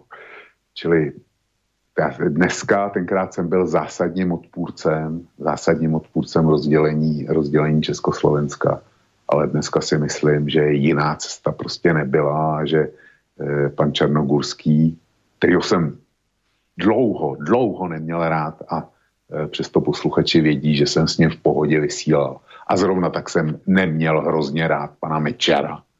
A s tím jsem vysílal taky v pohodě. Čili uznávám, že oba dva měli pravdu.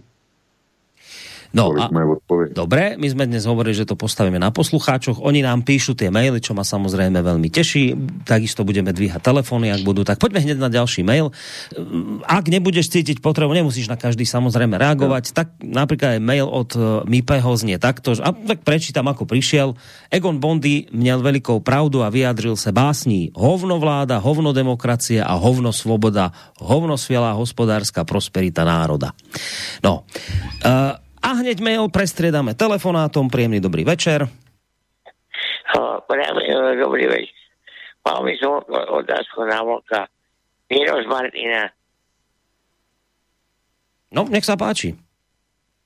No, chcel by som sa opýtať, keď je taký, o, ja v roku 89 som mal o, vtedy 18 rokov o, o, nepustili ma do školy, nepustili ma to, tento, o, boli sme, štrngali sme kľúčami, vtedy som mal 18 rokov a teraz chcem o, sa, a vidím, za tých 30 rokov sa absolútne nič nezmení. Absolútne nič. A o, pán Vlog, o, no. a pán Vlog, o, väčšinu života s prepáčením prežil vlastne v tom socializme, lebo on nemôže povedať, že bol komunizmus. Komunizmus nikdy v živote Ale chcel by som sa opýtať, ako... No, a tá otázka teda znie ako? No, a že ako to teraz ďalej pôjde, lebo tú mladú generáciu stále tieto médiá len pompujú, o, že komuní, o, socializmus vlastne po, zlý, zlý, zlý, ale potrebujeme, o, čo teraz vybudovali za tých 30 rokov tejto tzv. demokracii. A tá otázka na vlka teda znie ako? Je, že ako si to ďalej predstavuje, že ako by sa to malo vlastne ďalej, ďalej, ďalej ako vyvíjať. Dobre, tak skúsime nejak na túto otázku odpovedať, aj keď teda bola tak asi komplikovanejšie formulovaná, tak toto poviem, že... Ale pochopil som teda z toho tak, že poslucháč naznačuje, že za tých 30 rokov slobody nevidí nejaký posun k lepšiemu. A teda tú otázku smeroval na teba, Vočko, že, že ako by sa to teda malo podľa teba nejak ďalej vyvíjať, tak zase raz neviem, či ideš tú gúľu vyťahnuť, alebo ideš sa s touto otázkou nejak trošku inak popasovať, ale bola položená tebe, tak asi by sa patrilo na to nejakým spôsobom zareagovať. No, zareaguju, i když tohle je nesmírně, nesmírně těžký jo, predikovat, jak to bude dál. Protože e, navážu na paní Čaputovou, znovu to říkala, že žijeme v globalizovaném světě a ono to dneska už není o našem, jenom o našem rozhodování. Ono to je o tom, spousta procesů je nastartována a nevratných procesů je nastartovávána v zahraničí a my e, proti nim můžeme velice málo dělat. A já se bojím těhle, e, přesně to je to, je to co, čeho se bojím, protože státy naší velikosti jako ty mají ekonomiky srovnatelné s velkýma světovými koncernama a e, v řadě případů jsou ty světové koncerny daleko, daleko mohutnější. E, právní prostředí jsme schopni protlačit e, v mezinárodním kontextu naše názory na to, jak by mělo fungovat mezinárodní právo nebo právo v Evropské unii. Takhle se ptejme. A já, mám, já, já se přiznám, že mám strach z těch globalizovaných procesů. A z toho, co všechno přijde, o čem dneska ani nevíme. Čili na, já se z toho nechci, nechci vylhat, ale za sebe říkám, že odhad budoucího vývoje na ten si prostě netroufnu. Stačí se podívat, co se děje v energetice. My prostě víme, že e, selským rozumem ten zelený úděl je prostě špatně. Neříkám, že je špatně bojovat proti, proti oteplování planety, ale rozhodně tvrdím, že je špatný bojovat proti tomu tím způsobem, jak jsme si přece vzali a jak to, jak to za každou cenu tlačíme. Budeme schopni tohle, tohle zvrátit, nebo nás to semele? Hmm. Já nevím. Přiznám se, že nevím a nech mi posluchať z Martina Promine, abych odpověděl velmi rád, už sám sobě bych, eh, bych rád eh, odpověděl líp, ale já to prostě neumím. Nevadí, dnes to ani nemá byť tak veľmi o tebe a už vôbec nie o mne, má to byť o poslucháčoch. A práve preto som rád, že máme ďalšieho na telefóne. Dobrý večer. Dobrý večer. Ja by som len krátko zareagoval na toho, toho častého pána, čo bola z Brna, sa ohradil voči tej uh, komunistickej uh, teraz mi to vypadlo, jak znárodnili majetok. Že ešte si spomínam v 89. jak prebiehali e, vlny privatizácie no, že už v tom demokratickom zriadení. A ešte by som chcel spomenúť, čo sme dnes nespomínali, e, toho pána, o ktorom je pomenované Pražské letisko, e, ktorý na zakázku zničil zbrojný priemysel a boli čo ešte ďalšie, ktorý si dal vyplatiť, respektíve vrátil sa mu majetok aj na ten, na ktorý nemal podľa reštitučných zákonov nárok a tak ďalej a tak ďalej. Ešte by som chcel upozorniť na YouTube kanále jedno krátke videjko, kde ho hodnotí jeden jeho kolega, dizident, ako Václav Havel bačoval s izraelskými peniazmi za socializmu. To je všetko, ďakujem, pekný večer.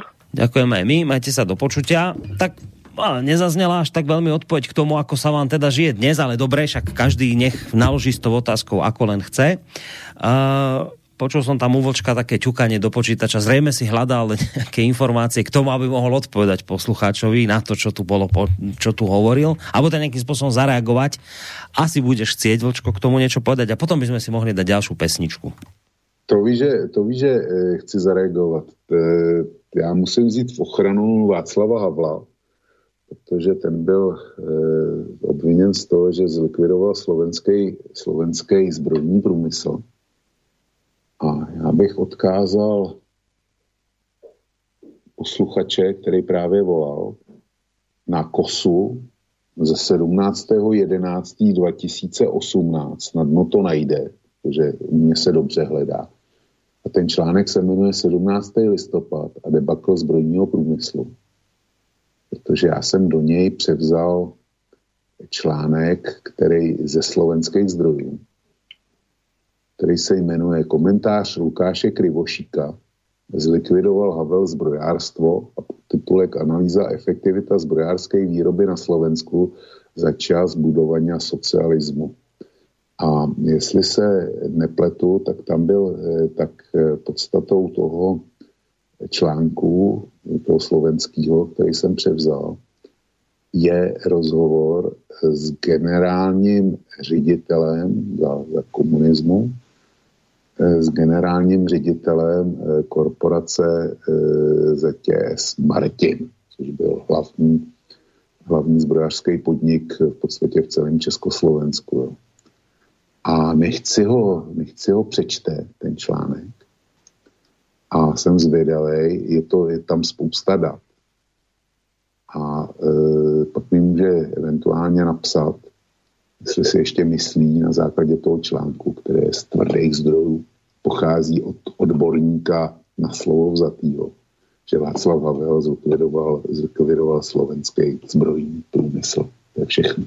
Dobre, tak to je všechno. Vidím, že telefon opäť zvoní, vy píšete maily, samozrejme sme veľmi radi, ale teraz urobíme tak, že dáme si krátučku opäť hudobnú prestávku, trošku si oddychneme, choďte sa občerstviť, alebo čokoľvek treba urobiť za 2-3 minútky, kým bude hudba znieť. A po pesničke samozrejme budeme pokračovať v tom, čo robíme doteraz, budeme čítať vaše maily, dvíhať telefony a len pripomeniem kontakty studiozavináč slobodnyvysielac.sk naša internetová stránka zelené tlačidlo otázka do štúdia alebo telefon 048 381 0101.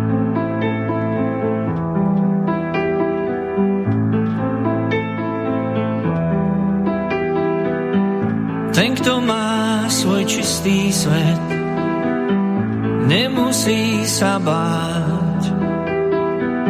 živých slov a podlých vied. Nečaká ho pád. Ten, kto v lásku uveril, iným neškodí. Neurobí s diablom dým, nemá dôvody. V tom je ten fór, mať ľudí rád tak začni skôr, než príde skrát, počuť ten chor, znie zďaleka, všetci sme zbor, ujsť nie je kam, je asi málo kníh, však čo si vieme z.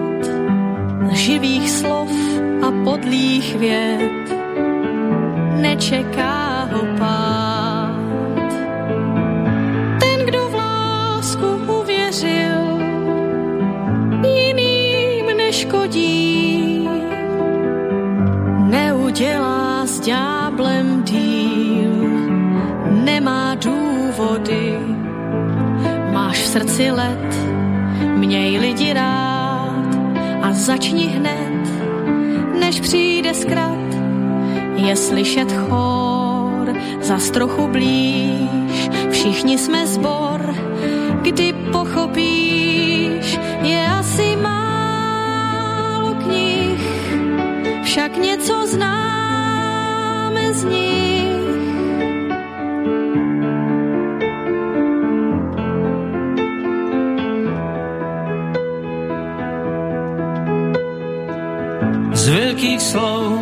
Krásnych tém staviaš ten svoj hrad. Z nich sa ale nenajem, vidím priveľa vád. Já ti říkám, zkus to jen a měj někoho rád.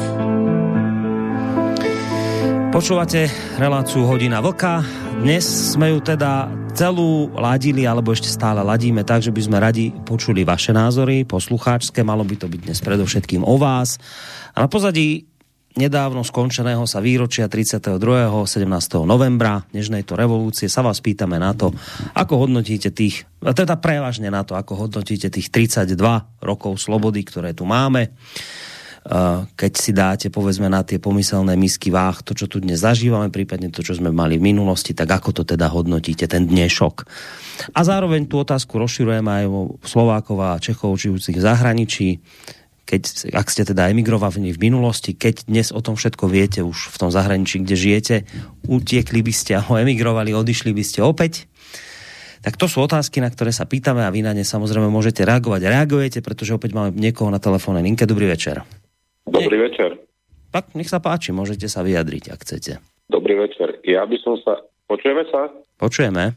Ja by som rád pozdravil eh, moderátora a hlavne teda pána VK.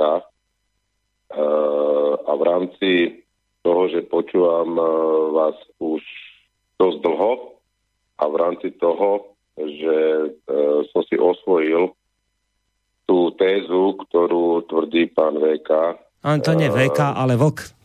VK je niekto trošku iný. Pardon, pardon, pán Vlk. Konceptuálnej gramotnosti. Tak e, chcel by som sa e, opýtať niečo v tom širšom zábere, že či je ešte vôbec vhodné riešiť to, čo bolo. Či už e, to, čo bolo pred 89. alebo to, čo je už dneska po 89 v rámci toho, uh,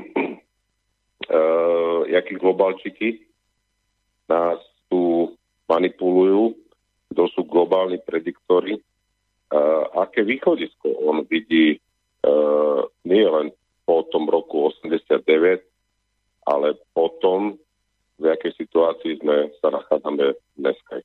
Ďakujem vopred za odpoveď. Ďakujem veľmi pekne za telefonát. Ja mám pocit, že uh, otázka zhruba tohto charakteru už to vlastne dnes zaznela a Vočko odpovedal, že teda ho rád by na to nejako fundovane odpovedal a skúsil predikovať nejakú tú budúcnosť, ale že teda nejak si netrúfa. Obávam sa, ale však nie som jeho hovorca, ale obávam sa, že nejaké podobné odpovedi sa vám asi od neho dostane teraz, ale môže byť, že cez tú pesničku ho, povedzme, že tá gula niečo ukázala také, čo ešte pred pesničkou nemal. Tak Vočko, čo povieš poslucháčovi na tu jeho otázku? Já jsem za, tohle, e, za tenhle pohled rád, protože posluchač má pravdu. A já si myslím, že, te, e, že tahle otázka tady nebyla. Pro mě její jádro e, je v tom, jestli má smysl se ohlížet za tím, co tu bylo za tím, e, za tím bývalým režimem, protože ten je nevratný, ten se, ten se prostě nevrátí. A jestli to není jenom ztráta času a e, jestli není spíš na čase zabývat se tím, co bude a jak e, v tom obstát, co bude. Takhle jsem to pochopil, ten dotaz. A e, snad ne špatně, a Borisku, to je kardinální otázka dneska, dneška a jak říkám, já jsem za ní rád a nemám patentní recept, ale podle mě je jedna jediná cesta. Prostě e, být naprosto důsledným kritickým voličem a, a zvážit na lékárnických vážkách, komu ten hlas dát a nikomu nic neodpustit. To, že někdo řeční tak, jak eh, se nám v danou chvíli líbí a že bouchá hodně do stolu a že, že prostě vykřikuje, vyleze na kašnu a vykřikuje, jak všechno zařídí. E, já, já těmhle lidem nevěřím. Já si myslím, že bez občanské iniciativy a kritiky, kritický občanské iniciativy, která bude velmi důsledná vůči svým představitelům, se prostě nikam nepohneme. E, ti nahoře si budou dělat, co chtějí, když my jim to umožní, umožníme. A my jsme jim umožnili, aby to tady rozkradli. My jsme jim umožnili e, celý ten vybudování těch korupčních systémů, korupční vazeb svojí pas, pasivitou. E, jo. A jestli v tomhle budeme pokračovat, tak to bude čím dál tím horší. E, musíme důsledně, důsledně tlačit na to, aby jeden každý z nás, je to úloha pro, pro e, každýho z nás, pro tebe, Borisku, na Slovensku, pro mě, pro e, Ríšu, e, Ríša z Galantyho, prostě pro Intiba, pro každýho, aby jsme tlačili na, na politikáře a neodpouštěli jim. Neodpouštěli jim a něco by se zanehet vešlo. Slíbil si, udělej. Neudělal jsi, jdi. E, měl si pěkný řeči, ty skutek utek, jdi. E, a já bych, e, cesta k tomu je, cesta k tomu je velmi trnitá. E, nakonec je to v podstatě dneska blokovaný systémem politických stran, vy máte, vy máte strany jako, jako Kolára a, a Sulíka a Matoviče dneska a ta čtvrtá bejvalí kiskovci, teď oni to, teď to nemá žádnou členskou základnu. Jo. To, to je prostě partička politiků, který dělají vrcholnou politiku, ale kdo z nich něco předvedl eh, ve své obci, ve svém městě, kdo z nich něco předvedl na župě, abyste mohli říct, jo, tenhle minister, ten se, ten se osvědčil eh, v Prešově, kde, kde, dělal, eh, kde dělal primátora, potom šel, eh, potom šel na na, na župana Prešovského kraje a dneska to bude dobrý minister zemědělství, třeba dobrý minister zemědělství nebo hospodářství v bratislavské vládě, protože je za něm vidět nějaká, nějaká práce. Tohle, takhle fungovala politika Eh, dejme tomu ještě na západě někdy do 90. let, že se začínalo z nízkých úrovní, kde, kde se ten dotyčný musel osvědčit a postupoval vejš, jenomže eh, v obou našich republikách ty strany, ty, ty, ty nemají žádný členstvo. Piráti jsou dneska u nás u nás e, členy vládní koalice a mají tisíc členů. To, to prostě tisíc členů, to, to zahrádkáři nebo včelaři jsou proti ním obr organizace. E, e, starostové, ty ani nevím, kolik mají členů. Jo. TOP 09 taky, to, to jsou naprosto, to jsou mikrostraničky. A já, já si myslím, že člověk by si tu vysokou poli, e, pozici v politice měl odpracovat tam dole aby lidi přesvědčil. Hmm. Dokud tohle od nich nebudeme vyžadovat, ale to, to předpokládá naší angažovanost. Jo. No, Dokud tohle ja, neuděláme, nebudeme mít budoucnost. Ja teraz trošku do toho ti vstúpim a na, na, na úvod hneď poviem, že ja viem, prečo som sa ti dnes snažil vyklznúť z tých tvojich otázok, že čo ja na to a tak, lebo, lebo ja už nás dvoch poznám, vieš, aj poslucháči nás už poznajú a my vieme o sebe, že ja keď tu teraz niečo poviem, tak môže sa ľahko stať, že to sklzne do debaty nás dvoch. A tomuto som sa chcel vyhnúť dnes špeciálne, keď sme vyzývali poslucháčov, aby sa teda zapájali predovšetkým oni. Ale k tomuto teda len, len naozaj tak v krátkosti poviem, že ja ne, nejdem spochybňovať, ja viem, čo mi na to povieš, lebo túto debatu sme my dva vedli viackrát aj v týchto reláciách. Ja nejdem spochybňovať to, čo si povedal, že cesta do budúcna je v tom, aby si ľudia uvedomili, koho volia. Áno, toto je naozaj cesta, ktorú ja nemienim nejakým spôsobom spochybňovať, len teda vždy ja k tomu dodávam to, že žiaľ Bohu my žijeme v dobe, žiaľ Bohu, kde vy ste vo, slobodní len pokiaľ idete hodiť tam tú, ten lístok volebný do urny. Ale to všetko predtým už slobodné tak celkom nie je. Jednoducho sme neuveriteľne manipulovaní aby nás presvedčili, koho treba do tej schránky šupnúť. Pekne to popísali v portáli hrod.info, myslím, že to písal Dalibor Jurášek, ktorý má u nás svoju reláciu spolu s Petrom Armanom. Ja by som len niečo z toho článku jeho zacitoval, kde píše Partners for Democratic Change je medzinárodná mimovládna organizácia, okrem iného sa špecializuje na podporu demokratických zmien v krajinách, kde si ľudia demokraticky zvolili vlády s nie celkom prozápadnou orientáciou. K jej hlavným sponzorom patria neprekvapivo George Soros či Európska únia. Za zahraničné peniaze PDCS či podobné mimovládne organizácie, napríklad German Marshall Fund of the United States, viedli predvolebné kampane v Rumúnsku, Bulharsku, Srbsku, Chorvátsku, Ukrajine, Gruzínsku či Kyrgyzsku. Neobyšli samozrejme ani Slovensko. O týchto kampaniách píše German Marshall Fund priamo vo svojej publikácii. Oficiálnym cieľom týchto politických, no nestraníckých úvodzovkách kampaní bolo poskytnúť voličom informácie a mobilizovať ich. V praxi však tieto postupy viedli k favorizovaniu jedného politického tábora. Mobilizované boli skupiny voličov, ktoré volili skôr v úvodzovkách demokratické a zároveň prozápadné strany, napríklad prvovoliči. Základným predpokladom týchto kampaní a jednotlivých kampaňových projektov bolo, že správne informovaní voliči urobia tú správnu voľbu v prospech demokracie a proti autoritárstvu. Píše Pavol Demeš a nejaký Georg Forbrik, veteráni demokratizačných kampaní tohto typu. Vidíme tu teda argument, že dané vlády mali autoritárske sklony, čo z časti platí, Pozoruhodné je však, že kampaň tohto typu sa neodohrala v žiadnej krajine, kde bola prozápadná nedemokratická vláda, aspoň o tom nevieme. Túto stratégiu mimovládky nazývajú aj demokratickou volebnou zmenou, manažmentom zmeny či dokonca volebnou revolúciou. Kľúčom sú teda správne informácie a ja už teda za Delibora dodávam, ktoré sa vhodne cez média pretláčajú ľuďom do hlav. Nakoniec, dnes som to ukázal priamo v tejto relácii, v takej a samozrejme miernejšej podobe, že keď si zapnete televíziu jo, a chcete sa od nej dozvedieť, že čo vám asi tak mal teda priniesť 17. november, No tak z príspevku tejto televízie sa dozviete, že proste je to tu paráda žiť, že to je krása, že po 89. tu máme samých úspešných podnikateľov, všetci sú spokojní, všetkým sa darí, sem tam niečo škrípe, ale inak paráda. Samozrejme, to je vec, ktorú si človek vie ľahko skonfrontovať s realitou a ten, ktorý tú realitu žije, tak samozrejme si takou, takýmto niečím umie zuby, ako sa hovorí. Ale vo výsledku tým chcem len povedať to, že áno, že voľby sú cesta, ale my tu máme vážny problém v tom, že kým k tým voľbám dôjde, kým vy tam sa rozhodnete, že hodím to týmto, tak ste neskutočne manipulovaní zo všetkých strán, mediálne, cez mimovládne organizácie a tak ďalej a tak ďalej, aby ste urobili to správne rozhodnutie. A to, tá, tá, táto, táto mega manipulácia, ku ktorej tu proste dochádza, ktorá robí to, že vy vo výsledku už si musíte vedieť uvedomiť, že týchto voliť je neslušné. Skrátka, slušní ľudia týmto stranám nehádžu svoj hlas.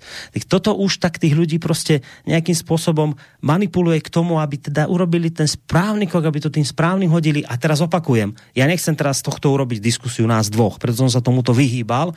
Len teda, a opakujem tretíkrát, ja nespochybňujem to, čo si povedal, len teda dodávam k tomu, že tu za tým, aby sme teda splnili úspešne to, čo hovoríš, aby sme to hodili tým správnym do budúcna, nie tým, ktorí nás manipulujú a neviem čo, že tu máme vážny balvan predtým. A ten ba- vážny balvan je presne v tejto manipulácii, v tom, že tu proste nejaké skupiny, ja teda neviem, neviem menovať Sorošovcov a neviem koho, ale proste isté vplyvné skupiny tu vedia proste pracovať s manipuláciou más, tak, aby sa rozhodovali v tých voľbách, proste tak, ako sa rozhodovať majú, ako im tieto konglomeráty nejakým spôsobom pretlačia tieto informácie do hlav. No tak to som len chcel povedať. Ale vravím, nechcem ísť teraz tou cestou. Ja rozumiem, a, ale nechcem ísť tou cestou, aby sme teraz my tu dva rozbehli debatu, lebo má to byť o poslucháčoch. Ne, tým samozrejme nechcem ale... povedať, že nemáš na to zareagovať, len neurobme to, že my tu dvaja teraz budeme pol hodinu diskutovať. Ne, pol hodiny ne, ale e, každý, e, já uznávám, že tohle existuje ale je, z mého hlediska je to, je to v podstatě výmluva, protože můžou tě přesvědčovat tady ty šorošovci nějakýma těma propagandistickýma řečma, ale potom to porovnáváš, když uspějou, tak to porovnáváš s tím, jak e, vládnou ti, kteří, kteří nám doporučovali a vymli na mozky. To, to jako vidíš potom čtyři roky, e, co dokázali nebo nedokázali. A e, soudný člověk udělá chybu jenom jednou. Jednou si, jednou je poslechneš. A když to funguje špatně, tak po druhý už je neposlechneš. A za čtyři roky máš právo volit jinak. A nedocenil si, nedocenil si to, co jsem říkal. Já jsem, e, já jsem plédoval pro e, politický systém, který bude postavený na to, že člověk e, se do vrcholné politiky dostane až tehdy, když se osvědčí na místní radnici, župní radnici a pak ať jde dělat ministra nebo ať jde dělat poslance do parlamentu. Čili tohle si, tohle si nedocenil. A to je to, na čem my bychom měli trvat. Pošleme nahoru jenom ty, kteří něco dokážou. To je jediná cesta. Ano. A proti tomu Soros se svým propagačním aparátem si ani neškatá. Áno, s týmto, čo hovoríš v závere, nemám problém samozrejme, len to teda, že do akej miery je toto realizovateľné a vôbec možné, hej, že toto pretlačiť. No a máme poslucháča na telefónnej linke. Dobrý večer. Dobrý večer, dobrý večer, Boris. Uh, len pár takých pripomienok celému. Mišo, keď sa ja som Borisov ročník, hej, takže tiež mám, môžem mať taký názor, že videl som v televízore a porozprávali mi rodičia a niekto iný. Preto som aj napísal do toho jedného mailu, ktorý som poslal asi pred hodinou, keď sa Vlk pýtal, že čo sa dialo v 89. alebo Boris sa to pýtal, už teraz neviem, tak som napísal, tam otca, ako asi 90. roku na takej rodinnej oslave sa všetci neskutočne rozplývali tým, ako padol komunizmus. A môj otec tak sedel a hovorí, že ešte budete za tými komunistami plakať. Teraz má cez 60 rokov a na to sme, mám to v hlave, túto myšlienku a napríklad tu na severe, keď, čo sa stalo po 89. Hej, bol tu závod na výrobu loží, ktorý mal 6 tisíc zamestnancov a odvádzal daný slovenskému štátu alebo československému štátu. Teraz tu je nemecká firma, ktorá zobrala všetky ľudí zo slovenského, tomu slovenskému zamestnávateľovi, utopili ten závod úplne do nuly, že tam pár ľudí a teraz odvádzame dane nemecké, nemeckej fabrike alebo nemeckému štátu lebo vieme, ja som tam robil dlhé roky a viem, ako sa tam tie peniaze robia, že na Slovensku neostáva nič. Hej, to je úplne do, do nuly vyčistené, že tu neostáva nič okrem toho, čo ľudia odvedú vo svojich daňach. A tým, čo volal ten pán asi, ja neviem, dva alebo traja ľudia dozadu, keď hovorí, že nevracajme sa späť a že nerozmýšľajme nad tým, ako by to bolo. Nerozmýšľajme, ale máme strašne veľa príkladov z minulosti, ako boli to, čo teraz Boris hovoril, ľudia manipulovaní a teraz sa to deje znova. A myslím si, že ľudí ako sú vlk, ktorí majú tú historickú skúsenosť, musia ľudí, musia presieť a musia im hovoriť o tom, ako sa to dialo teraz. Teraz to, čo za čo povedal Boris, je to podstatne sofistikovanejšie. Sú na to využívané no, nové médiá. A tí ľudia, vlády to nechápu. Oni nevedia, čo sa s nimi deje. Oni si myslia, že to je správne. A sú presne manipulovaní do tých rozhodnutí. Oni už ne, nevedia, čo bolo predtým, nevedia, ako to robili tí komunisti, tam bola tiež nejaká tvrdá manipulácia. A myslím si, že sa vrátime späť. Nechceme to, ale my sa vraciame k diktatúre. Vraciame sa k diktatúre akurát, že kedysi bol ten osnatý plod pri Chebe, mám taký pocit, dobre hovorím, že asi uh, tam bol, ešte, ešte môj otec tam bol na vojne, my ho teraz akurát budeme stavať za Košiciem. Dajem sa to isté. Lebo zase tá druhá strana nás bude presviečať, že teraz je to správne postaviť na tých hraniciach. A toho sa obávam. A nemôžem sa utvrdiť, že sa to zlepšuje myslím si, že tým smerom ideme.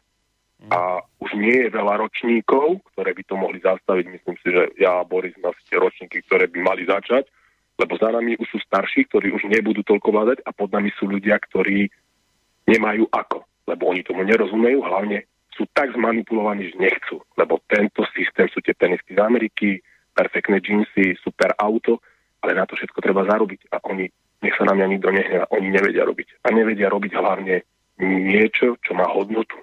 Vyrába sa strašne veľa vecí, ktoré hodnotu nemajú a z toho sa nenajeme. Tak len toľko za mňa. Dobre, ďakujeme. Dobre. Ďakujeme veľmi pekne poslucháčovi a predpokladám, že Vočko zase bude mať potrebu a chuť k tomu niečo dodať a, a budem rád, keď to urobí. A len teda poviem, že doteraz sme to robili tak, že telefóny som bral, teraz urobíme trošku zmenu, aby sme niečo aj z tých mailov prečítali, ktorých tu mám už naozaj kopec. Tak dáme si teraz kolo mailových otázok, ale potom ako Vlčko zareaguje na telefón, tak teda bude chcieť. Borisko, já bych tě prosil, aby si, aby si dneska nechal telefony a jestli, jestli není e, žádná překážka, tak bychom v úterý e, maily vypořádali v poštovně. Dobre, však tak môžeme to tak urobiť, že bude mať telefón prednosť, ale momentálne teda nikto nevolá, tak dáme mail a ak niekto zavolá, dobre, tak môžeme to tak spraviť, že keď budú telefonáty, tak dnes teda telefonáty prednostne a, a zvyšok teda vysporiadame v listárni. Tak, e, Tenhle poslední posluchač byl naprosto bezvadný. Já k tomu v podstatě nemám co dodat. S jednou jedinou, a ty určitě taky ne. Hmm. To, jako to byl naprosto bezvadný špičkový příspěvek. A e, s jednou jedinou výjimkou. E, lidi jako já, mladým, dneska nemají co říct. Mě prostě nebudou poslouchat. Já na jejich místě bych se taky neposlouchal. Jo. To, to jim nevyčítám. Ale, ale kdo, tu, kdo tu odpovědnost má, to jste vy, Borísku, protože to byl posluchač, říkal, že je stejná generace jako, ty, jako ty. Čili vy všichni, kteří máte děti, a zejména vy všichni, kteří e, máte děti ve věku prvovoličů, nebo o maličko starších, tak vy máte, vy máte neuvěřitelnou odpovědnost za to, abyste jim vysvětlili, co bylo, jak to bylo, jak to je, co je špatně, kam se řítíme a tak dále. Já neukazuju prstem na vás, já e, jako dělám, co můžu ve směru e, ke svýmu vnukovi, si napřesvědčovat nepotřebuju, e, ve, směr, ve směru ke svýmu vnukovi, ale zjišťuju, že ne vždycky se mi to daří, jo, protože jejich svět je prostě jiný a, a je jiný než můj, ale ta distance mýho světa a světa mýho vnuka je určitě daleko větší než distance mezi tebou, Borisku, a tvým synem. Isté, a ja len teda dodám, a máme poslucháča na linke, hneď ho zdvihnem, ja len teda potvrdím to, čo si povedal, že iste budem s týmto telefonátom súhlasiť a ja áno, súhlasím s ním, na 100%. To, čo zaznelo, áno, súhlasím s tým a mohol by som to potom rozviesť ďalej, ale nepotrebujem a nechcem to teraz, pretože poslucháč čaká na linke. Áno, súhlasím s tým, čo povedal poslucháč, nám sa vracia totalita. Áno, vracia sa nám totalita. V inom šate to bude, bude to v niečom odlišné od toho z pred 89. ale vracia sa nám totalita a sú tu ľudia, a patria ním aj ľudia v slobodnom vysielači, ktorí tú totalitu už, jej návrat cítia veľmi intenzívne. Viete, že to už, my už to zažívame dlhodobo. Z nás a podobných ľudí sa stávajú občania druhej kategórie, prituhuje, totalita sa proste vracia. Je to pravda, súhlasím s tým, čo povedal poslucháč. Toto je hrôza, ktorú tu zažívame a vidíme to dnes a denne, ako sa to sem opäť vkráda pod nejakými inými heslami, ale vlastne tie, tie tie spôsoby a, a ciele sú proste podobné, ako boli predtým. Čiže s týmto telefonátom ja proste súhlasím. Áno, a, a ďalej nechcem sa k tomu vyjadrovať, lebo vrajím poslucháč čaká na linke, tak dobrý večer. Dobrý večer, my sa počujeme už druhýkrát. Ja sa ospravedlňujem vopred, že som si pomýlil pána VK s, s Vlčkom. Nevadí to nič. sa vopred ospravedlňujem. Súhlasím s tým, čo hovorí Vlčko že on dáva nejaký rozhľad, možno teraz, e, svojmu vnukovi. Ja dávam rozhľad napríklad svojmu synovi, ktorý bude mať 15 rokov. My sme sa v stredu na deň demokracie, na deň e, zorganizovanej bežnej revolúcie zúčastnili protestov v Bratislave našom krásnom hlavnom meste. Boli sme na Čafarikovom námestí, kde e, bol protest, ktorého sa zúčastnili z môjho skromného pohľadu nejakých 15, 115 tisíc ľudí, aby som neprehna, neprehánal. Robila to v podstate strana republika, bol tam e, v podstate pán Čarnogurský, ktorý oživuje tému 17. novembra. E, vystupoval tam pán e, Mazurek, pán Uhrík, vieme, že je už teraz tak pozitívny, lebo sa s niekým stretol. Celé sa to presunulo v podstate po Bratislave až pred úrad vlády, kde zase bolo nejaké zhromaždenie e, mohutnejšie, ako bolo zhromaždenie na, napríklad na 1. septembra, na Deň ústavy. Ja chodím, e, pretože potrebujem vyjadriť svoj nesúhlas tým, čo sa deje. E, pokladám sa za slobodného občana, pokladám sa za živého človeka. Uh, nesúhlasím tým, že bolo to zhromaždenie uh, 17. novembra právené v Bratislave roztreštené.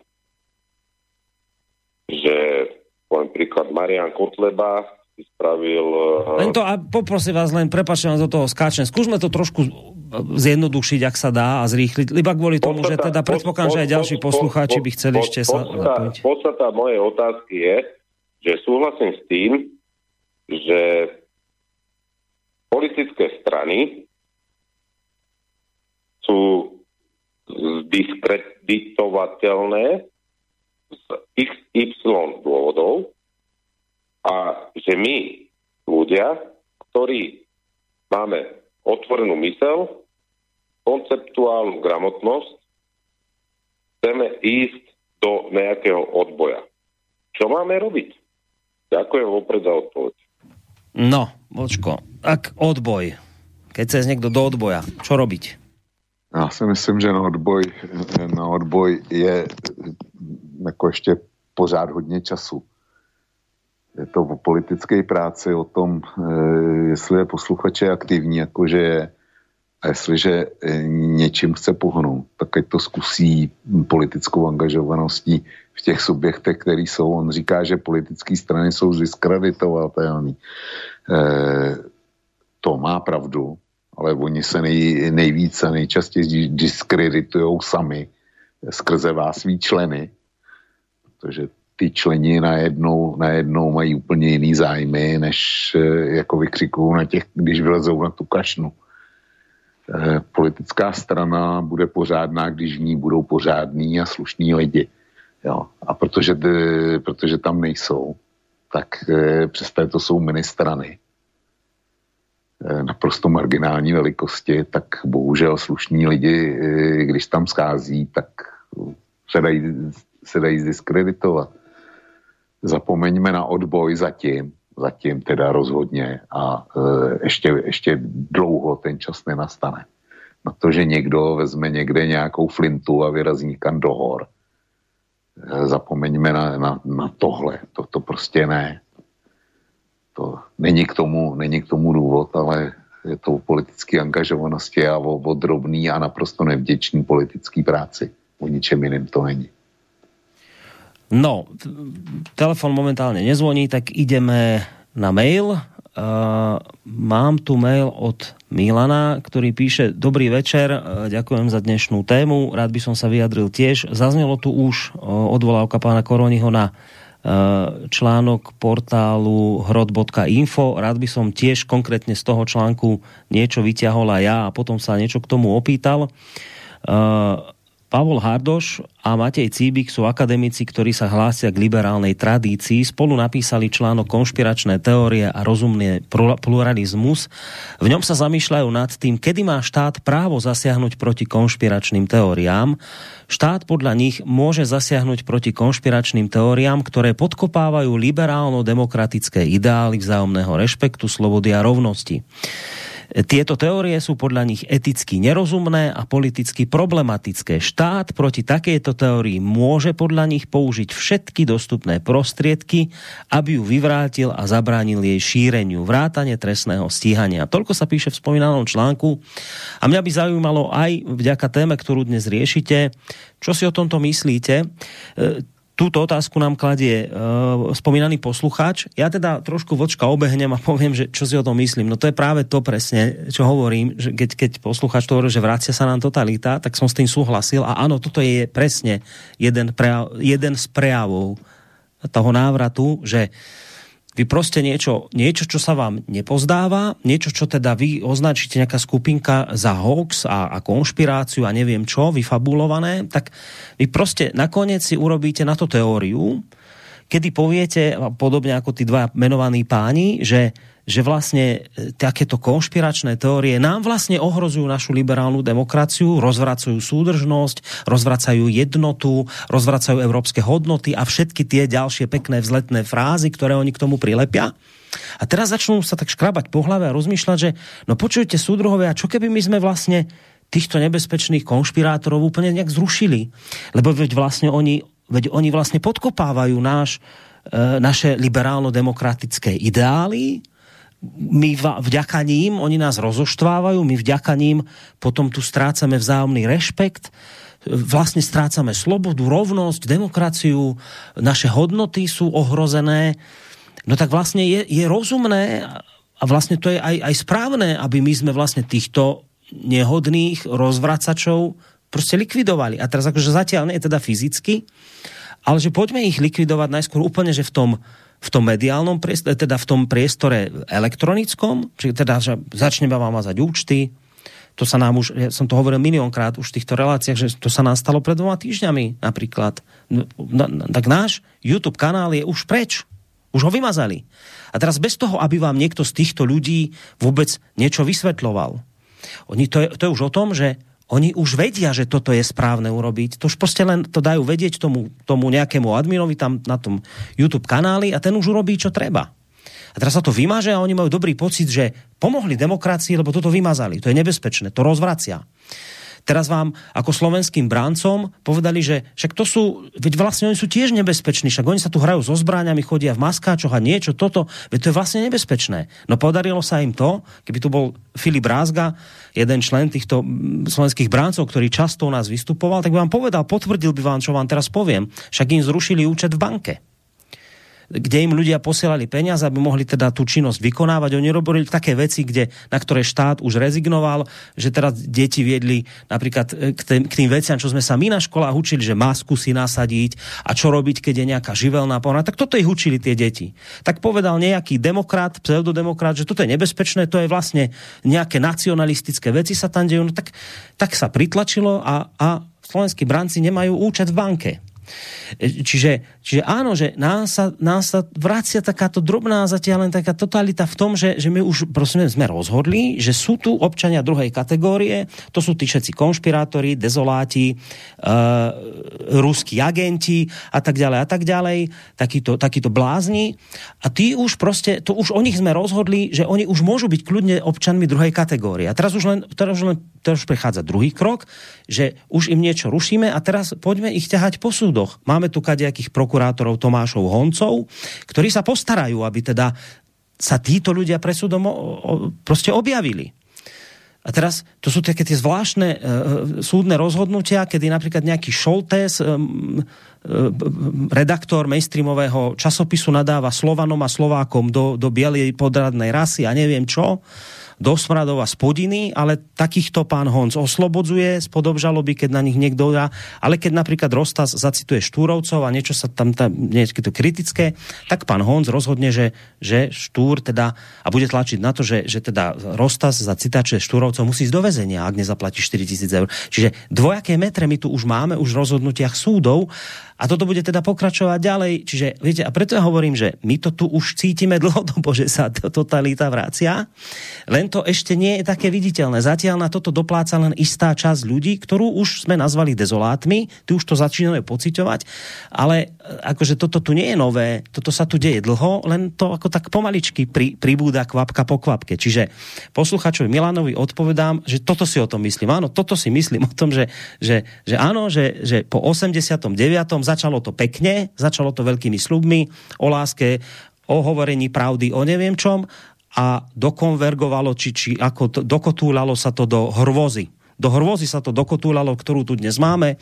Dokotúlalo sa, to do rušení nehodných názorov, do vymazávania nehodných ľudí, e, do ťahaní súdov ľudí, ktoré majú už dnes nehodné názory a tak ďalej a tak ďalej a tak ďalej. A kotúla sa to ešte do väčších hrôz. Takže toť môj názor. Vočko môže zareagovať tiež a potom si dáme poslucháča na telefone. No mě by zajímalo, kde všichni tihle eh, hlasatelé té jediný pravdy berou to sebevědomí, že sami sebe pasují do arbitru toho, co pravda je a co pravda není. Já jsem minulý týden vydal článek, kterým jsem reagoval na informaci, že eh, jak byl Trump vyšetřovaný a popotahovaný eh, za to, že dal Rusům příležitost, že to je vlastně ruská loutka, protože Rusové na něj při jeho Eh, pobytu v Moskvě měli nějaký eh, kompra, jak tam byl s prostitutkama, kde si cosi. A převzala to, převzal to i speciální prokurátor Miller, který vyšetřoval Trumpa a jeho vazby na Rusko. No tak najednou se ukázalo, a je to z oficiálních amerických zdrojů, z FBI, se ukázalo, že e, tu zprávu, kterou pro firmu, která pracovala, kterou si najala eh, Hillary Clintonová pro svou volební kampaň, tak si najala firmu a to si zase na, najala britskou firmu, která patřila bývalému agentovi MI6, eh, jakému si Steelovi. A ten Steel dělal špiona, britského špiona na vyslanectví Británie v Moskvě asi tři roky. Pak ho Rusové odhalili a musel, musel domů. Ale Steel tvrdil, že má v Rusku bohatý kontakty a tak dále a že teda e, na Trumpa vyhrabe, tak vyhrabal, sepsal, sepsal několik zpráv a ukázalo se, že to všechno bylo vyláný, protože ty jeho, ty jeho kontakty lhaly, neměli prostě žádné informace.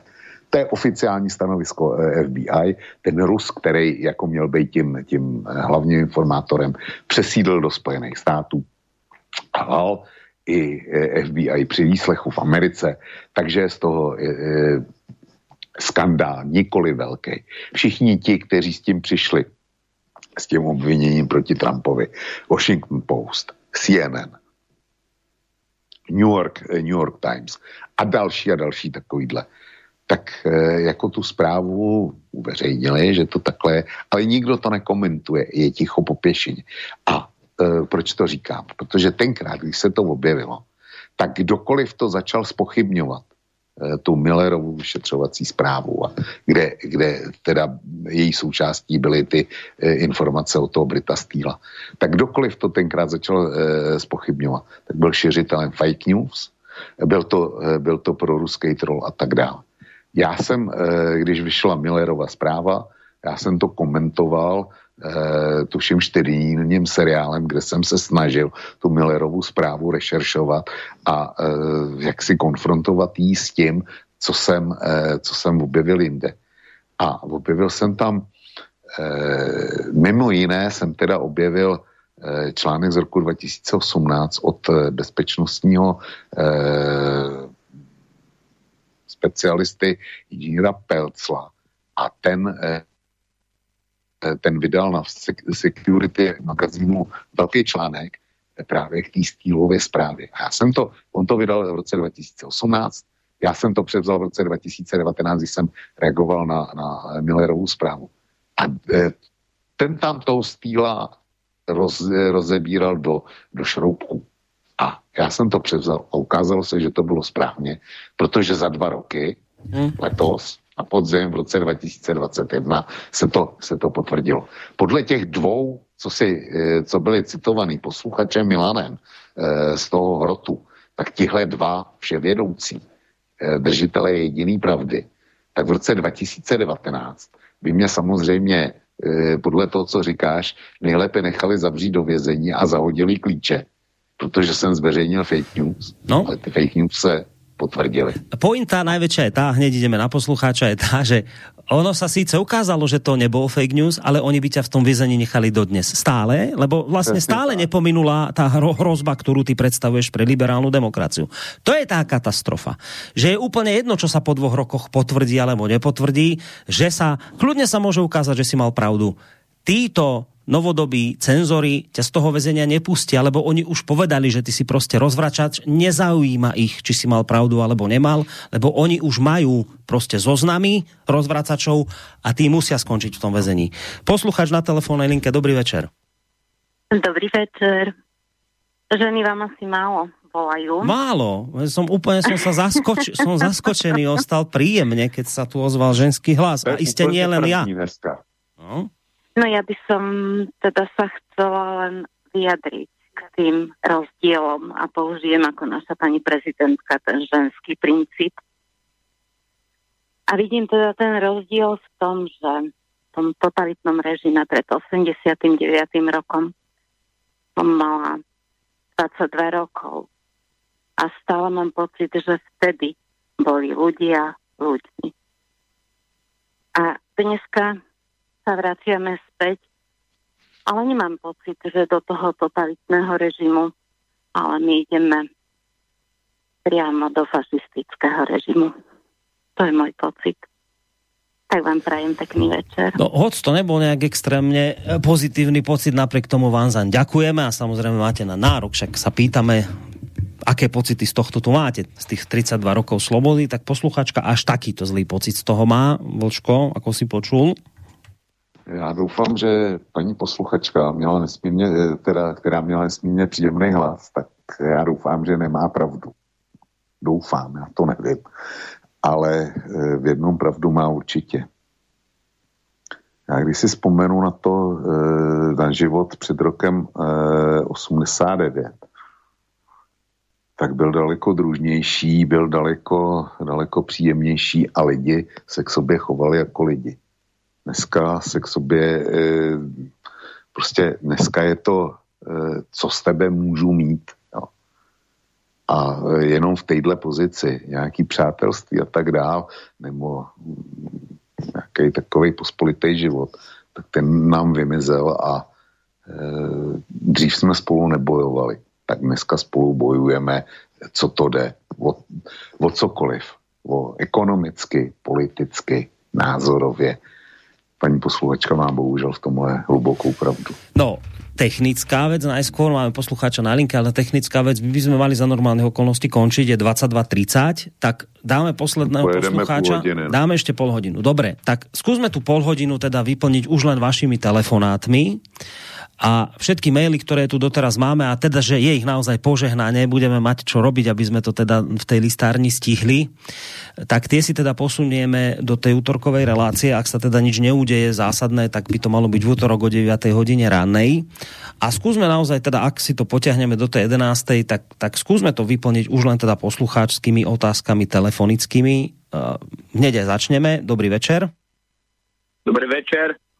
Zdravím vás. Aj vočka, vočka sa chcem spýtať, či už mu prišiel nový výmer za elektriku. Jo, už, už ho mám, ale já už, já už mám vyřešený, e, vyřešenýho eh, trvalýho dodavatele. No, Takže ten výměr mě zase až tak moc nezajíma.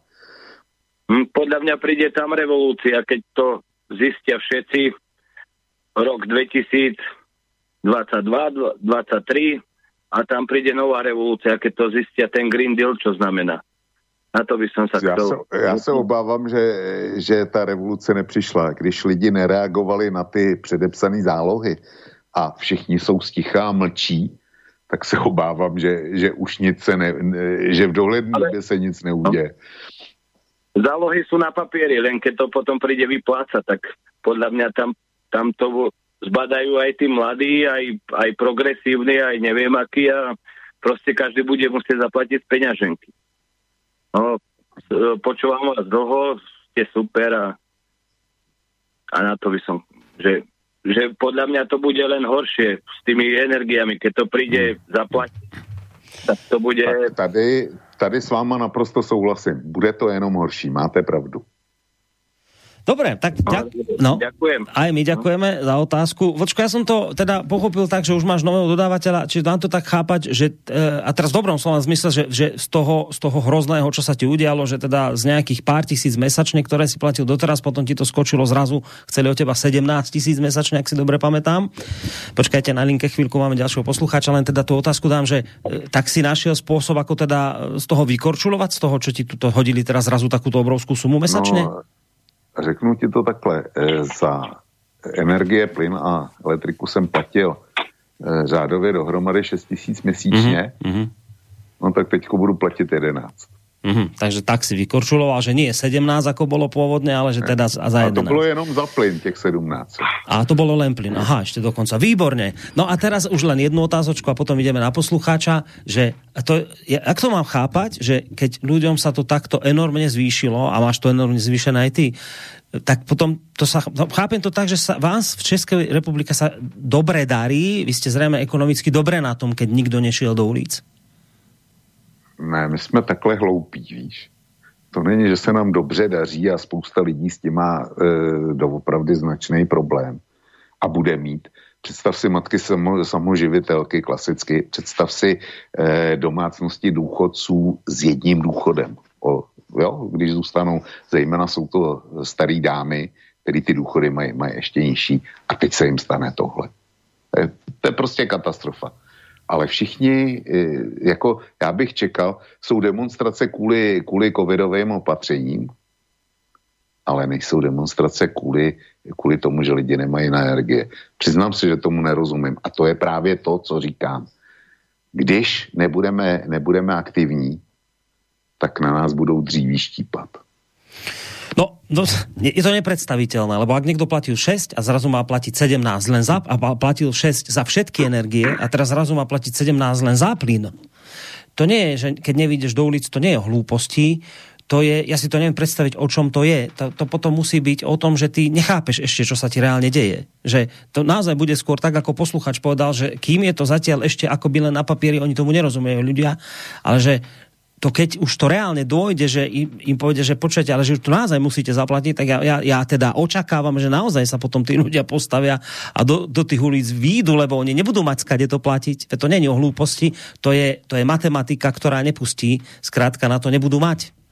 A neviem si predstaviť, že budú ticho čušať a sedieť doma, keď na to raz nebudú mať. Alebo výjdu do ulic až vtedy, keď im vypnú elektrinu, plyn a keď budú mrznúť v tme neviem čo, že, ja to nechápem. Proste nerozumiem tomu. No ale máme poslucháča na linke. Dobrý večer. Dobrý večer ešte raz, Mišo, ja som volal, lebo keď uh, ste výbory rozprávali potom o tých dvoch novinárov, tak som si v podstate zapol akurát svoj Facebook a uvedomil som si jednu neskutočnú vec. Ja som robil v nadnárodnom korporáte, ktorý má 6 tisíc zamestnancov. A tam poznám strašne veľa ľudí, ja som robil 20 rokov. A ja som si uvedomil, že tí ľudia v mojom okolí, alebo aj celkovo, ktorých som poznal z tohto prostredia, ktorí najviac za celé obdobie, ktoré som ich poznal, dbali na tie svoje osobné práva, na ten svoj osobný priestor, všetko muselo byť tak zákonne, hej, vždy boli tí prví, ktorí sa ozvali, ak sa nejakým slabým spôsobom narušili ich práva, tak som otvoril dneska Facebook a zistil som, že to sú ľudia, ktorí teraz momentálne počas covidu, väčšinou sú zaočkovaní, ale to je téma zo včera, teraz vyzývajú na maximálne bezprávie úplne porušovať všetky zákony, lebo oni sa tak rozhodli. Že, že, že tak, hneď som dostal takú fašistickú, takú fašistickú facku. A potom som si uvedomil ďalšiu vec, že dnes prišiel ďalšom takom jednom zamestnaní, prišiel taký e-mail, že poprosíme o to, aby sa urobil zoznam očkovaný, e, tento očkovaný, o, prekonaný a o, ešte neprekonaný, hej. A ja som sa nad tým zamyslel, že ja som príjmal do zamestnania asi 400 ľudí za svoj život. Ja som sa v živote nemohol ženy spýtať, či je vlastne tehotná. Hej, lebo to je proti zákone. A teraz vám príde zoznam, ktorému má prístup 100 ľudí. A vy máte napísať svojich 70 zamestnancov, že akom sú stave. A nikoho to netrápi. To je akože druhá taká poznámka.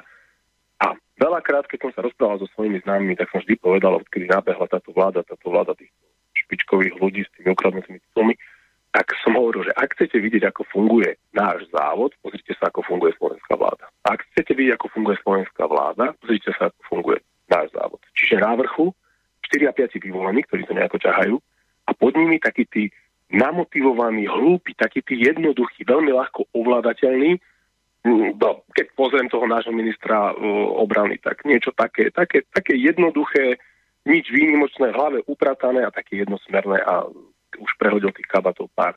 Tak to len ešte taká poznámka k tomu, že ako to teraz vyzerá. No dobre, ďakujeme veľmi pekne opäť za telefonát a zase ja, ja k tomu len teda dodám, keď teda ste ma tam spomínali, že, že a hovorili ste tam, že, že ste ľudia, ktorí v minulosti dbali o tie slobody a svoje a tak, takže že dnes vidíte, že najviac toho porušujú. No áno, že to je na tomto šialené, že to, jak máte teraz ten problém, že počúvate od, teraz od týchto novodobých cenzorov, že oni vám hovoria, že že, že to je strašné, že oni teraz si všimli, že spoločnosť je polarizovaná, veď to je niečo príšerné, že oni sa tu hádajú tí ľudia a teraz čo? Sa tu budeme za chvíľu zabíjať oni sú vyplašení teraz, že, že hrozná polarizácia nastala. No a teda oni, oni to kritizujú, že to takto nemôže predsa ísť ďalej. No a čo, že a, a kto sú tí, ktorí vás pre tou polarizo, polarizáciou varujú? No, no, no to sú presne tí, ktorí proste tú polarizáciu spôsobujú tými svojimi jednostrannými názormi, tým, že ne, nepripustia proste diskusiu skutočnú. Však ja to hovorím roky ja im odpovedám, ja im dávam návod, že ak chcete zničiť konečne už alternatívne médiá, ja vám teraz dávam naživo návod. Počúvajte, čo máte spraviť. Začnite vo svojich médiách, ktoré vlastníte, na ktoré máte dosah a najlepšie skúste to pretlačiť vo verejnoprávnych médiách. Začnite robiť objektívnu diskusiu. To znamená k téme očkovania, e, k téme, ja neviem, Európska únia, e, čokoľvek si teraz vymyslíte, proste robte objektívne, vyvážené debaty. To znamená, že zavolajte do tej debaty jeden názorový prúd, zavolajte druhý názorový prúd, nech diskutujú. A ja vám garantujem, že keď toto budete robiť, tak všetky alternatívne médiá stratia e, dôvod fungovať, význam fungovať a jednoducho bude dobre budete, bude konečne spoloč, spokojní. Ale toto nikto neurobí. Toto nespravia. A to je presne to, že tí, ktorí vás teraz varujú pred polarizáciou spoločnosti, tak ju sami spôsobujú. Tí, ktorí prišli ochraňovať menšiny a teda si ich dali ako nejakú inštitucionálny bod, ktorý oni prišli chrániť, tak im v podstate najviac ubližujú. Tí, ktorí vás varujú pred fašizmom, tak sa najviac fašisticky správajú. Že to je na tomto najšialenejšie. No, ale máme posluchača na telefónnej linke. E, teda neviem, Vlčko, ešte chceš na to zareagovať? Ne, řek si, řek si naprosto všechno, co bych byl řekl ja. Tak poďme na poslucháča. Dobrý večer. Dobrý večer. Ja som tretíkrát uh, v dnešnej uh, diskusnej diskusnom porade alebo relácii, ktorá sa vysiela naživo. Ja veľmi, veľmi pekne ďakujem, že dvakrát ma z Banskej Bystrici eh, ste ma eh, podcenili a niekto pán Vlč, Vlčok ma pozdvihol, ďakujem za môj podnet. Moja posledná tretia otázka v rámci tej konceptuálnej gramotnosti spočíva iba v jednej jedinej otázke. Všetci vieme, čo sa deje, všetci vieme, aký nátlak a hrubý nátlak voči nám osobám e, v rámci demokracie, v rámci ľudských práv sa deje. Či už je to na Slovensku, či už je to v Čechách, či už je to e, v západných krajinách od Rakúska, Nemecka a teda. Nehovorím o Rusku, o Veľkej Tajastárii a veciach podobných. Čo by na záver tejto relácii odporučil e, Vlček pre nás, ktorý sme nepodlali. Vopred ďakujem. Ďakujeme veľmi pekne za poslucháčskú otázku. Majte sa do počutia. Vočko, poď. Já už, jsem, já už jsem to říkal, prostě bez toho, aby jsme se, aby jsme se ne, eh, bez naší politické angažovanosti, bez naší eh, politické práce eventuálně, jo, tak eh, se nic nezmění. Jak, jak to necháme těm, kteří jsou, kteří jsou v té politice doposud, a jak to necháme těm, kteří v ní ještě nejsou, ale už do ní mají namířeno a jsou přesně stejný, tak když to neuděláme my, tak to udělají oni a tenhle, tenhle malé tady budeme, budeme mít na pořád. Žádný jiný recept nevidím. No, dobre, tak máme tri štvrte, neviem, v tejto chvíli telefon nezvoní a ak sme si teda povedali, že skúsime tú polhodinku, ak teda to bude polhodinka vyplniť telefonátmi, tak už by som sa asi teda do mailov nepúšťal, tie by sme si teda nechali na, nechali na listáreň posluchač to už tak predznamenal, že, že po, posledný telefonát, tak on myslel zrejme svoj posledný, ale možno to bude aj celkovo posledný v tejto relácii, tak posledný telefonát, Vlčko? Rozlučíme Dobře, se? Tak, tak to dneska skončíme, protože eh, jako ty maily nevyřídíme, říká, že jich je tam hodně a nechme se teda do úterka. Dobre, dobre, tak nechajme si do útorka, nebudeme už teda telefóny dvíhať, necháme to už teda tak rozlúčime sa, aj tak sme si ten čas natiahli o 4 hodinku viac, ako teda máme stanovené. Takže na dnes sa vočko rozlúčime, maily presúvame podľa všetkého do útorkovej relácie o 9 ráno do listárne. Tak ti teda na, za dnešok veľmi pekne ďakujem, drž sa, maj sa pekne, pekný ešte zvyšok piatkového večera ti prajem, príjemný víkend, maj sa pekne, vočko. Eh, děkuji Borisku, já děkuji tobě za bezvadný moderování, za skvělou přípravu. E, za co ti neděkuju je, že si mě usvědčil jako totálního sklerotika, který si nic nepamatuje. Mrzí mě, že nikdo z posluchačů mi neporadil, jestli, jestli ti mám poděkovat, nebo jestli se na tebe mám zlobit. Ale to nevadí. Čili pěkný víkend, díky, ještě jednou díky tobě, pěkný víkend tobě a tvý, tvý rodině a pěkný víkend hmm. především všem našim posluchačkám a posluchačům Slobodného vysílača. E, bylo mi radostí a ctí dneska. Dobrou noc. Dobrú noc, tak to bol vážený poslucháči Vlk alebo Vočko z portálu Kosa, ktorý založil a dodnes prevádzkuje. Pekný zvyšok večera a pokiaľ možno príjemný víkend vám praje z bansko štúdia je Boris Koroni do počutia. Táto relácia vznikla za podpory dobrovoľných príspevkov našich poslucháčov. I ty sa k ním môžeš pridať. Viac informácií nájdeš na www.slobodnyvysielac.sk Ďakujeme.